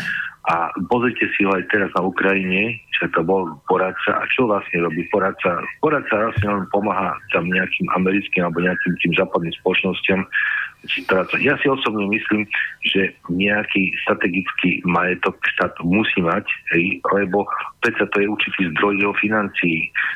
prečo napríklad aj v tom Nemecku, aj v Británii, aj v Francúzsku berme, že to sú krajiny, kde vlastne ten kapitalizmus aj úvodzok, aj ten liberálny kapitál sa zrodil, ale takisto tam sa naučili, že niečo štátne musí byť a ja viem, keď aj pán Poláček zo mnou nebude súhlasiť, on by všetko chcel sprivatizovať, ale ja si myslím, že štát musí mať nejaký príjem peniazy. A tie peniaze môže mať buď jedno, pravda, že samozrejme nie, môže byť štílejší, môže byť tučnejší, ale zoberme si taký, ja som zastancom sociálneho štátu, hovorím v úvodzovkách, a zoberme si tie severské štáty, hej, tam je, sú aj vyššie dane, ale tam je aj štátny nejaký majetok, tam sú aj e, veľké, veľké práva sociálne, čo zneužívajú tí migranti, ale na druhej strane zoberme si dlhodobo 10 ročia, sú hlavne tie krajiny, kde je aj ten silný sociálny štát, e, vlastne majú, by som, tam je vysoká životná úroveň. A ja si myslím, že patrí aj s tým top krajinám, s tým životnou úrovňou. Norsko, Švedsko, Fínsko, Dánsko a tak ďalej. Ono treba povedať, že, že tá, tá spokojnosť, ako, ako sú spokojní so svojím životom, tak je práve v týchto krajinách najvyššia. Aj to máte pravdu. Fínsko, viem, že bolo teraz prvé, a myslím, že na druhom mieste bolo Norsko. Hej, no takže, viete, takže treba sa povedať to fakt, a ja hovorím, ja za to, aby sa fakt začali, ja, ja som e, zastancu nejakého technokratizmu, že fakt nech sa dajú viac sa viacej tých hlav dokopy, rozumní ľudia, myslím tí odborníci a nech vy fakt vymyslia niečo tak, lebo ja si myslím, že každá doba mala niečo v úvodzokách svoje pozitíva, zoberme si, aj minule ste hovorili o tom, no ja si myslím, že je to školstvo, štát musí nejakým spôsobom financovať to školstvo a to môže zase z daní, alebo to sa mu potom aj, alebo aj vedú, lebo to sa mu potom môže vrátiť v tom ďalšom vývoji. No. No. Dobre, ďakujem, nevadí, som dlho už rozprával. Nie, to je v pohode, len uh, my, my tu nás sa uh, bavíme hlavne teda o tej slobode slova, Hej, a... No áno, to s tým trochu súvisí. Ja som, ja som len hovoril, keď som spomínal pána Nikóša a pána, pani Dôlek. Jasne, jasne. Dobre, no, dobre. To reagovať, no. Dobre, ďakujem. Sloboda, viete, však zoberme si, keď už som aj na tému, však vidíte sami, sami ako sa e, časom tá sloboda oklišťuje všeobecne, hej, aj na západe, aj u nás a, no. a to vlastne budeme nosiť vlastne drevo do lesa. Takže... viete, mňa, mňa, najviac, mňa najviac štve z toho, lebo však o, mnohí vedia, že ja som bol svojho času ako členom strany Sloboda a Solidarita, hej, že čo mala byť strana, ktorá sa bude ako vehementne byť za slobodu slova. Predstavte si, že títo poslanci odhlasujú extrémistický zákon, že ktorý zavádza prezumciu viny. Áno. To nevymyslí, že to je, to je proste Slovensko. A keď ste spomínali sloboda, solidaritu, viete, už ten názov sloboda a solidarita sa v niečom bijú a keď zoberme, tak sloboda by mala byť v tom zmysle sloboda, že nech sa ľudia sami rozhodnú, čo chcú. Viete, aj tu za socializmu, ten, alebo nie za socializmu, ale aj iný ďalší období e, vlastne štát vodil e, za ručičky hej, ich ľudí. Ale ja si myslím, viete, ak, však Sulik bol vlastne jeden z spoluautorov e, druhého Pidera, myslím si, hej, Áno, áno. napísal aj knižku o tom. A zoberte si, prečo, prečo oni nútia tých ľudí, nech sa oni sami rozhodnú. Chcete, chceš mať peniaze tam, tak si tam ich maj.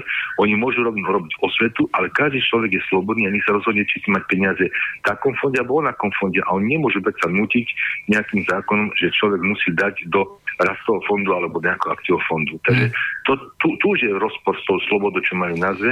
A Oh. solidarita, tak to je už len výsmech, lebo viete, však oni chcú oklestiť tú solidaritu, kde sa dá. A takisto však západ, nie, nemôžeme byť papežský si od papeža a keď na západe majú úvodzovka väčšie práva, myslím tým viete, že či už odstupné, ako myslím, keď v prípade prepustenia z práce a podobne, však my sme mali jeden mesiac, Česi, čo sú podľa mňa v úvodzovkách pragmatickejší e, kapitalisti, hovorím úvodzovka teraz, hej, aby sme to nebrali doslovne, tak mali poviem napríklad tuším, 3 alebo 5 mesiacov, hej, a niektoré iné veci. No a No, viete čo, t- mnohé- toto je už akože troška mimo, ale tak môžeme skúsiť pozvať akože Ríša Sulíka, no, pobavíme sa. Ja už som, to, ja už som teraz hovoril v jednej rácii s tým pánom, čo majú toho uh, politologa, jak sa on volá. Martin Klus. Ako? Martin Klus? Klus, hej, Martin Klus, no. A on mi povedal, že to, ja to zle chápem, tak neviem, že ako to nechápem. Tak, Tak viete, no tak eh, Martin je odchovanec eh, amerických ne- týchto neziskov, eh, americkej neziskovky, tak eh, to, to je ťažko potom. hej, hej, no, dobre, tak ďakujem, pekný večer. Počutia. Ďakujeme Sa. počutia. No, Lebo vieš, ja si myslím, že ke, aby som aj troška zareagoval, ja si myslím, že ono je to vždy taká kombinácia aj tej kultúry, aj toho štátu, aj tých zákonov. A ty nemôžeš nahrádzať zákony, kultúru zákonmi. Lebo napríklad, jak som spomínal, tú slušnosť, hej, to musí byť v náži. Ja sa chcem chovať slušne a ty sa chceš chovať slušne. Že si tu nebudeme vulgárne nadávať, že na seba nebudeme zjapať. To snažiť- to je to, že, že zákon ti to nezakazuje, ale to je práve o tom, že chceme nejakým spôsobom vychádzať a komunikovať. no tak dobre, nebudem Ale- ti škaredo nadávať. Ďakujem. Ale to som chcel vlastne povedať, že, že nie všetko sa dá ošetriť zákonom. Že boli také pokusy aj v minulosti a dospelo sa k tomu, že to, že to nemá zmysel, že to sa nedá všetko dať do zákonov a všetko podrobne popísať a že fakt to nech, treba niektoré veci nechať naozaj na ľudí. Takže toľko k tomu a ako by mal ten štát vyzerať, ja si myslím, že to je, to je asi stále na, na diskusiu, nájsť nejaké to vyváženie medzi tým Ale, štátom ale, ale, a tou ale aj o tom je tá demokracia. No to áno. znamená, že, uh, že uh, by to malo byť uh, vždycky ako uh, takže poďme o tom diskutovať. Hej? A každý ten názor by mal mať akože právo. Hej? Teraz napríklad Ríša Sulika zvozil zvozil jeden človek, ktorý mu našiel, našiel chybu v tom výpočte no. odvodového bonusa. Takisto je teraz také, také hnutie alebo skupina nie, pracujúca chudoba, aj ktorú založil bývalý člen uh, strany Sloboda a Solidarita, ktorý takisto nejakým spôsobom uh, aj napáda aj tieto, tieto uh, um, myšlienky strany SAS alebo Richarda Sulika, ale si myslím, že aj, aj Sulikov názor, aj tie jeho kritické názory majú právo na existenciu a mali by uh, spoločne kooperovať a hľadať nejaké východisko, hľadať nejaké riešenie. Práve, že toto podľa mňa privádza k tomu, aby aj ďalší ľudia sa nad tým zamýšľali, Áno. aby sa dospelo k tomu najlepšiemu riešeniu, že aké je najlepšie, lebo však Ríšo netrvá na tom e, odvodovom bonuse, že aby to bolo nejako striktne dogmaticky, ale on naopak Ako myšlienku. prepracováva. Ako myšlienku, To základnú hej? myšlienku on podľa mňa prepracoval viackrát. No samozrejme, proste má výpočty, x výpočtov a snaží sa e, to koordinovať, snaží sa vyrobiť to najlepšie z myšlienok rôznych ľudí a z rôznych uh, ekonómov a tak ďalej.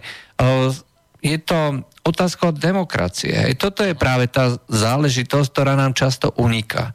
Uh, slobody slova, demokracie ako takej. Pretože ak zakážeme čokoľvek. Hej. To znamená, že povieme, že to je písmo sveta, hej, sloboda, solidarita, druhý pilier, tak ako je stanovené, hej, aj so všetkými chybami a nedostatkami. No tak samozrejme, že to skrachuje. a všetci budú nespokojní.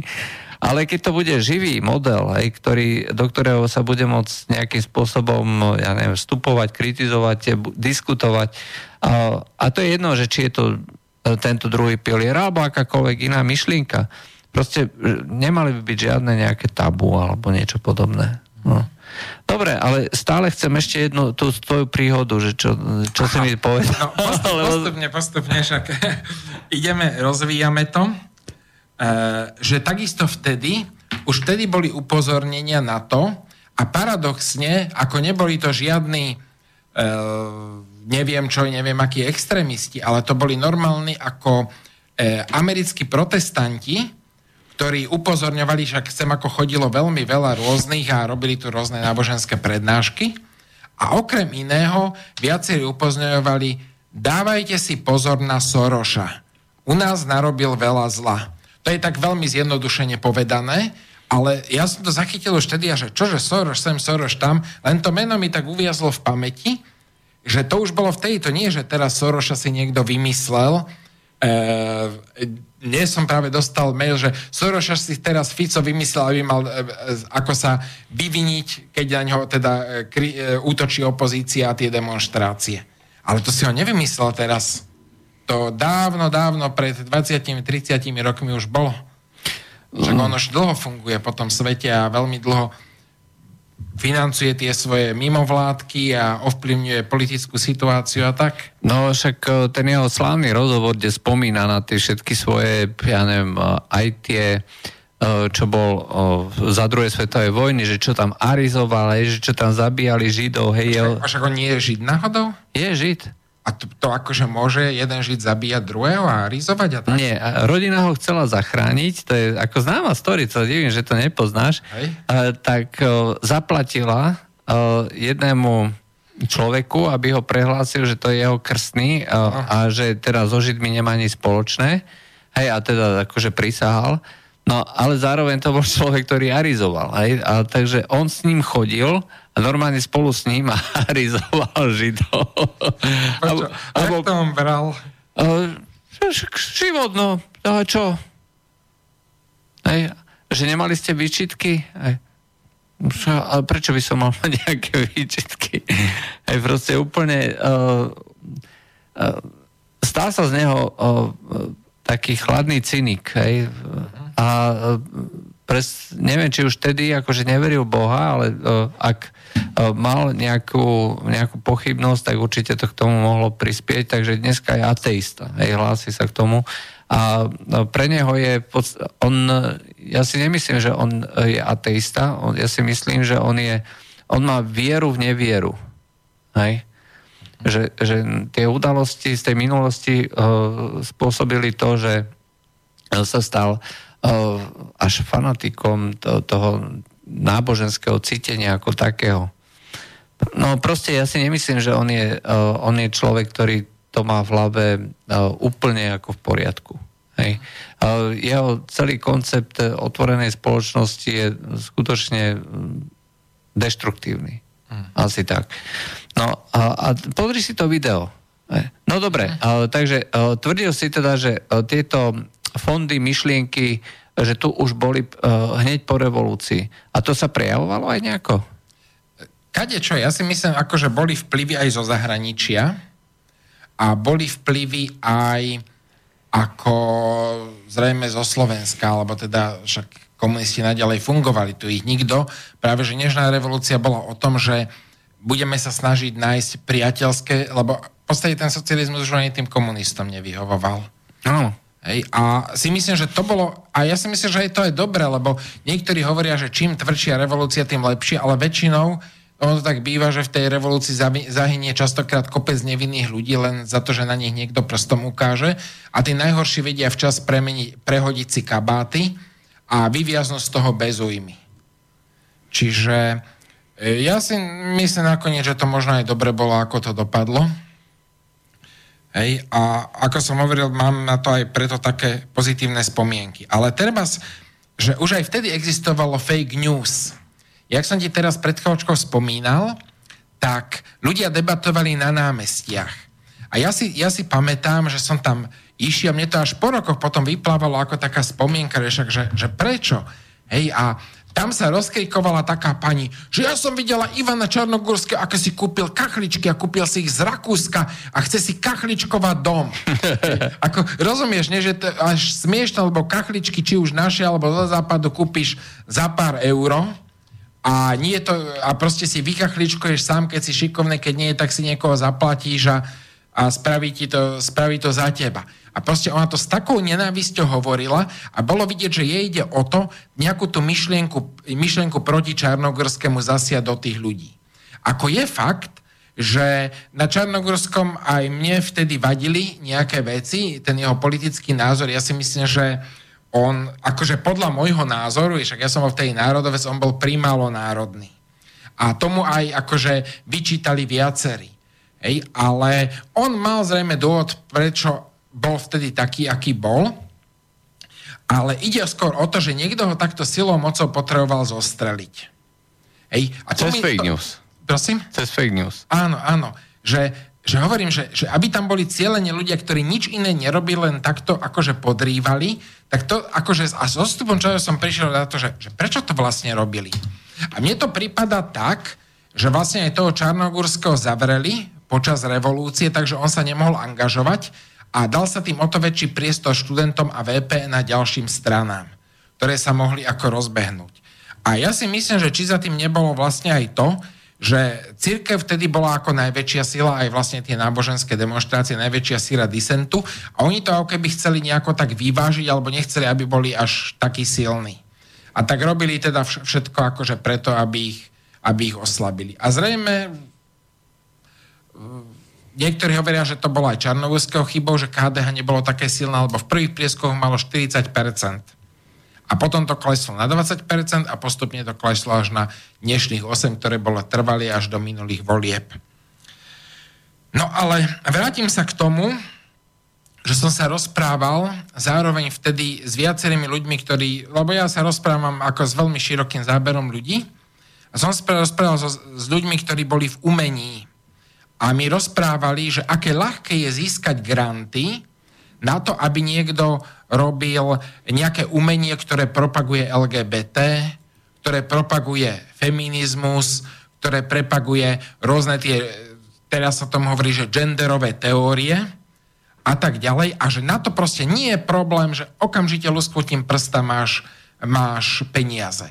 A keď chceš robiť niečo klasické, či už povedzme nejaké akože klasické umenie krajinky alebo ľudí, divadlo, divadlo a podobne, tak na to proste prachy nezoženieš. To si musíš financovať sám.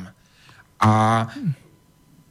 nikto nepovedal, že kto to financuje akože na, na vonok, alebo že prečo, prečo sa tie peniaze nájdu, ale všetci, čo boli v branži, vedeli, že na tieto veci sa peniaze nájdu a na tieto sa nenajdu.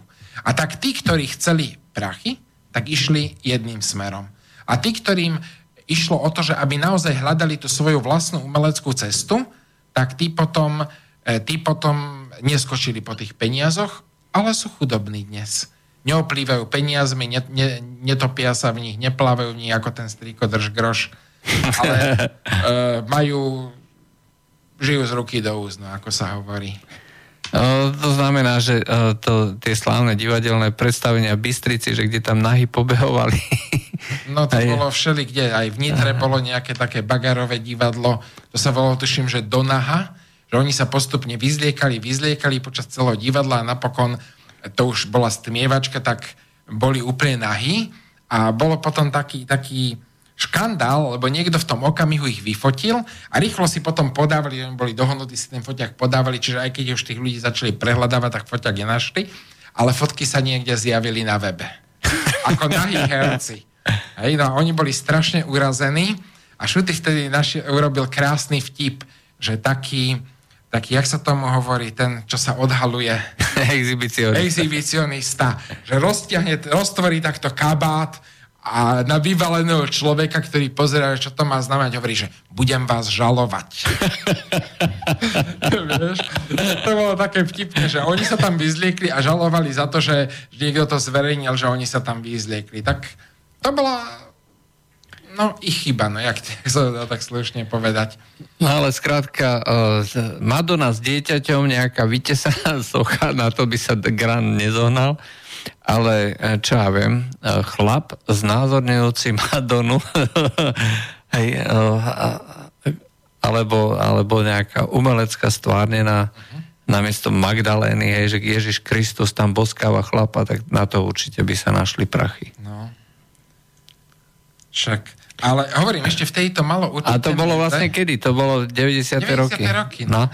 To znamená, že uh, vtedy začala tá celá, uh, už vtedy začala tá propaganda, začali uh, pôsobiť tieto mimovládne organizácie uh, práve uh, platené aj tým, čo, týmto Georgeom Sorosom. To nikto nevie, hej? To oficiálne nikto nepovie, len každý to vie. To je také verejné tajomstvo, sa tomu hovorí. No. Alebo že vrabce čvirikajú. Vrabce čvirikajú, no tak ale ty si mal, ty, ty máš známych, že, že z tejto branže... No takže, však práve, my hovorili to. a vedeli a, a oni sa na tú cestu nedali, no tak...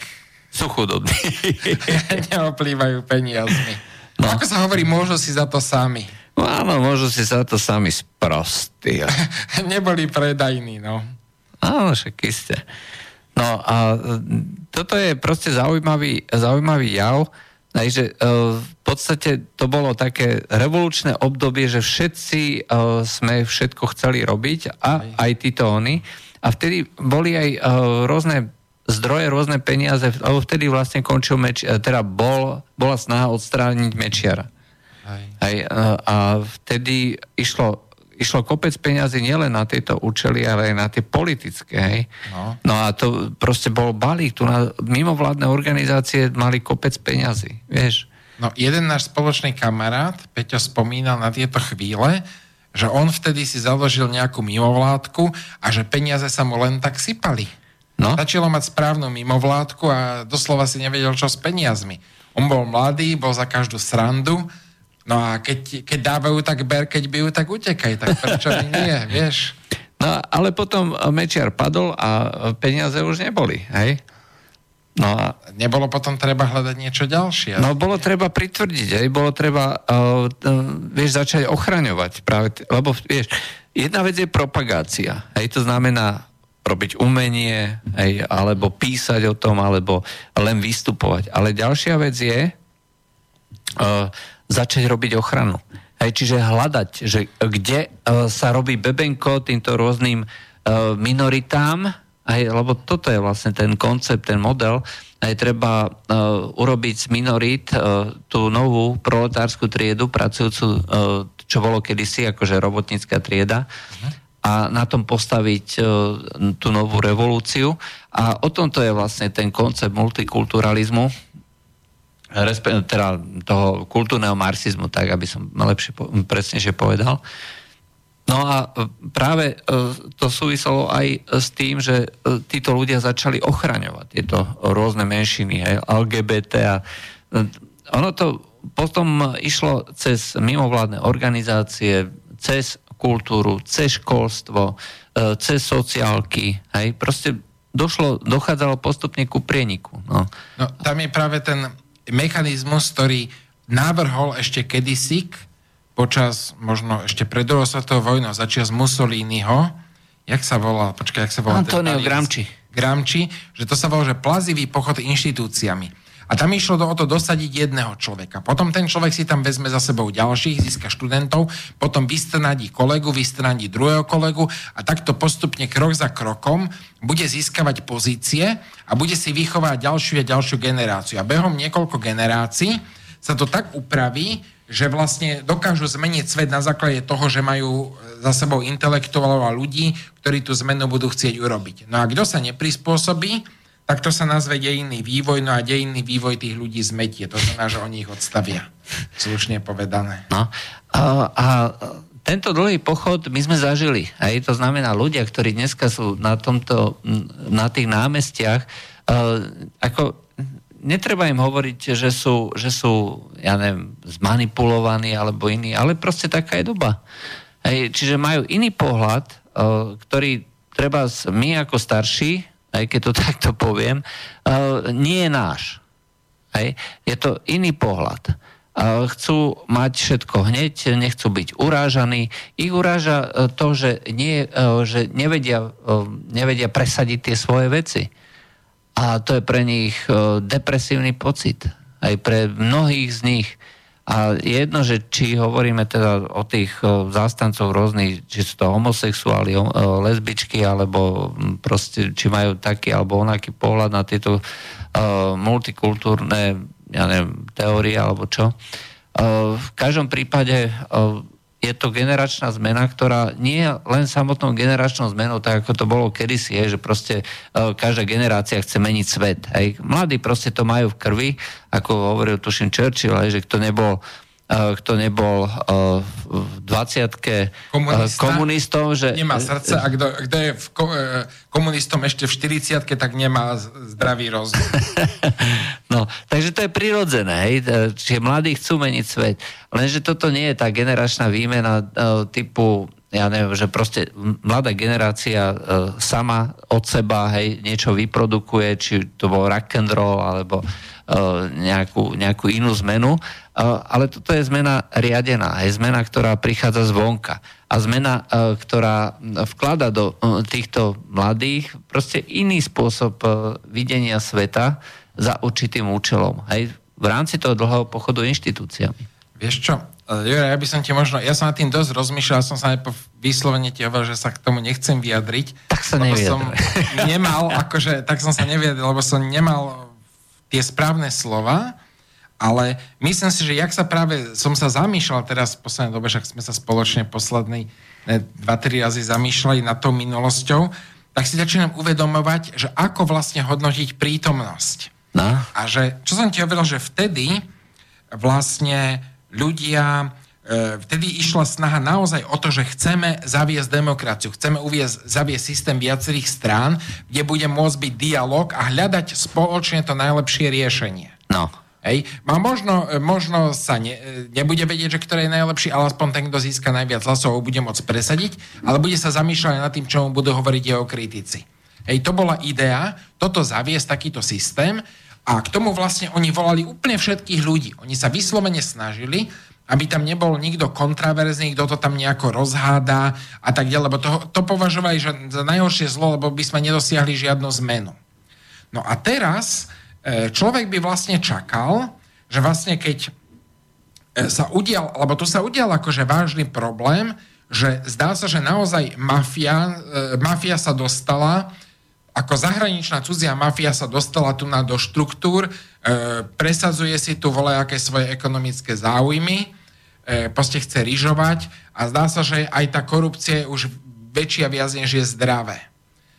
Ale a samozrejme nastal tu problém, že zabili dvoch mladých ľudí, zabili novinára, čiže a je teda prirodzené, že novinári sa ozývajú, lebo nechcú byť zabíjani kvôli svojej práci. I toto všetko by sedelo, len e, ja nerozumiem, prečo v tejto situácii, keď treba toto riešiť, tak organizátori, namiesto toho, aby sa snažili riešiť problém, tak si tam volajú kontraverzných ľudí. Napríklad, ako, ako v Košiciach, jeden z ľudí, ktorí kráčali na čele pochodu, bol Michal Habran, ktorý je dosť taká kontraverzná osobnosť, pretože je veľmi akože jednostranne si presazuje svoje názory a to si stačí prečítať jeho ľubovoľné články. Alebo tam napríklad zavolali Ondreja Prostredníka, ktorý je vyslovene predstaviteľom kresťanských LGBT. A tvrdohlavo to naproti veň celej evangelickej cirkvi sa snaží presadiť tieto myšlienky a, e, a takíto, takíto ďalší ľudia. Napríklad v Bratislave zase tiež taká, taká citlivá vec, zavolali e, emeritného arcibiskupa Bezáka.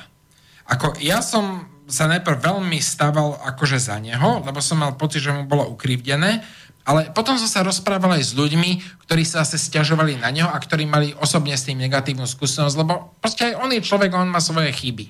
Áno. Doteraz neviem povedať, že, na kto, že čo by bolo akože úplne správne, ale viem, že naozaj tam nejaké ako chyby boli aj z jeho strany a nie je to také, jak to prezentovali média.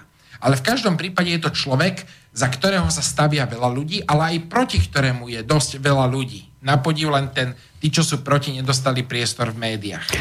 A takéhoto človeka tam zavolajú. To znamená, že, že uh, tí dnešní, tie dnešné protesty už nie sú vlastne sumárom uh, rôznych názorov. Nesnažia sa zapojiť všetkých, že poďte s nami, buďte sva, že, že sme s vami. Chceme presadiť ďalej. to svoje, ale chceme, svoj chceme názor. presadiť to svoje. A to je to čo, to, čo mi na tom nesedí.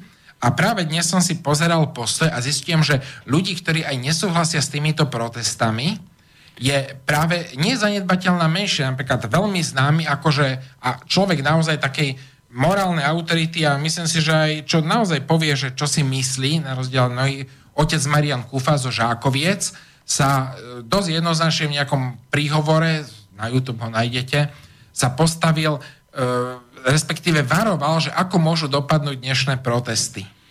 A zase mi tak zarezonovalo to, čo bolo na Ukrajine. Tak na Ukrajine chceli sa pripojiť do Európy. Dosiahli to. Zvrhli prezidenta, ktorého nemali radi. A teraz prvá vec nie je, že aby povedali, tak pozývame vás sem akože zo západnej Európy, dohodneme sa spoluprácu ekonomická a tak ďalej. Viete, čo prvé spravili? Oni, že povolíme gay pridey ako LGBT pochody. Tak to je priorita číslo jedna. To skôr podľa mňa hovorí... Ako prvé nastavení... zakaz, chceli zakázať ruský jazyk.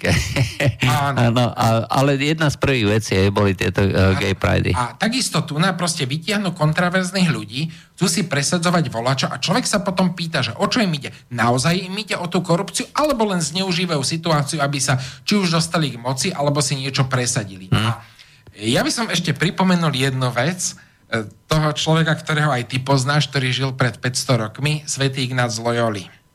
On hovorí o tom v svojich pravidlách, že Boh niekedy dá krásnu myšlienku, krásny, krásnu situáciu, krásny príbeh. Ale potom príde zlý a si to upraví na to svoje, aby on z toho vyťažil. Ale človek musí byť veľmi ostražitý v tej dobe po. A ja si uvedomujem, že práve pri tejto, aj pri tej nežnej revolúcii sa to udialo, že potom k moci sa dostal kde kto, rôzne bývalí komunisti, eštebáci, čo si myslíte, jak, jak, na, čo, na akých peniazoch stojí dnešná Penta, GNT? No, však to sú všetko bývali, bývali ešte agenti.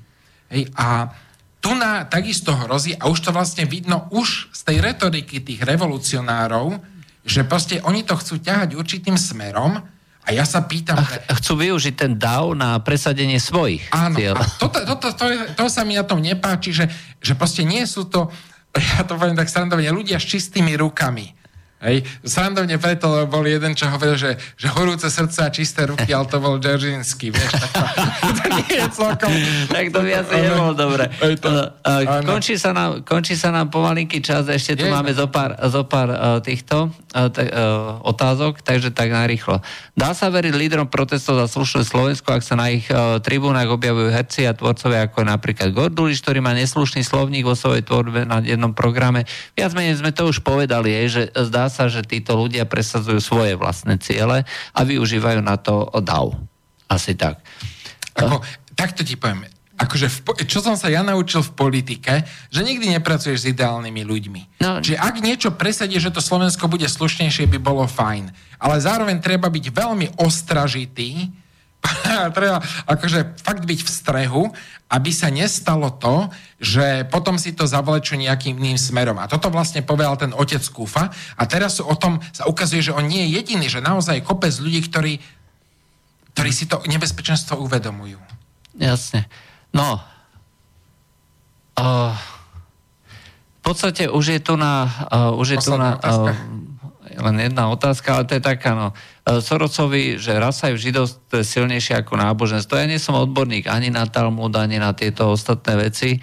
Hej, takže e, k tomu ja sa vyjadrovať... Ja len jednu poznámku. Na? K tomu Sorošovi. Na? Že e, keď bol Orbán zautočil na Soroša, tak sa ho zastalo izraelský premiér Netanyahu. To to tiež o niečom svedčí, lebo Žid, Žida podporí, čo je prirodzené, oni tak držia pospolu. A keď sa ho zastal a bol proti nemu, tak asi vedel, prečo to urobil. Uh, išlo o to, že ministerstvo zahraničných vecí a najskôr veľvyslanec povedal teda, že to je hrozné, hej, že to sú protižidovské uh, tieto, uh-huh. ale uh, ako veľvyslanec priamo v Maďarsku, hej, že protižidovské plagáty, ale oni ho korigovali, Uh-huh. Ministerstvo zahraničných vecí ho korigovalo vlastného veľvyslanca a povedalo, že... To sa nestáva. No áno, to sa práve nestáva, pretože Soros, on spravil to, že normálne išiel proti vláde, lebo tá vláda mu nevyhovala. On chce všade presadzovať, aj v Izraeli chce presadzovať tie... Počkaj, on ako Žid nerešpektuje vlastných Židov? Vlastný národ? A, a kvôli nemu a kvôli Amerike a tak ďalej e, ži, e, Židia v Izraeli prijali zákon FARA o e, mimovládnych organizáciách. No, to bolo, e, to bolo z, dnešných, z dnešného medzipriestoru o slobode slova. Zase sme sa nedostali tam, kde sme chceli. Tomu k zákonu Fára. No, a, takže, ale dostaneme sa k tomu Inak, na budúce. keby sa prijal dosledku týchto demonstrácií, vieš, ako by to bolo super? Uvidíme. Uh, takže to bol knieža Miškin, uh, so mnou sme sa bavili a od mikrofónu a zdraví Juraj Poláček. Do počutia. Táto relácia vznikla za podpory dobrovoľných príspevkov našich poslucháčov. I ty sa k ním môžeš pridať. Viac informácií nájdeš na www.slobodnyvysielac.sk Ďakujeme.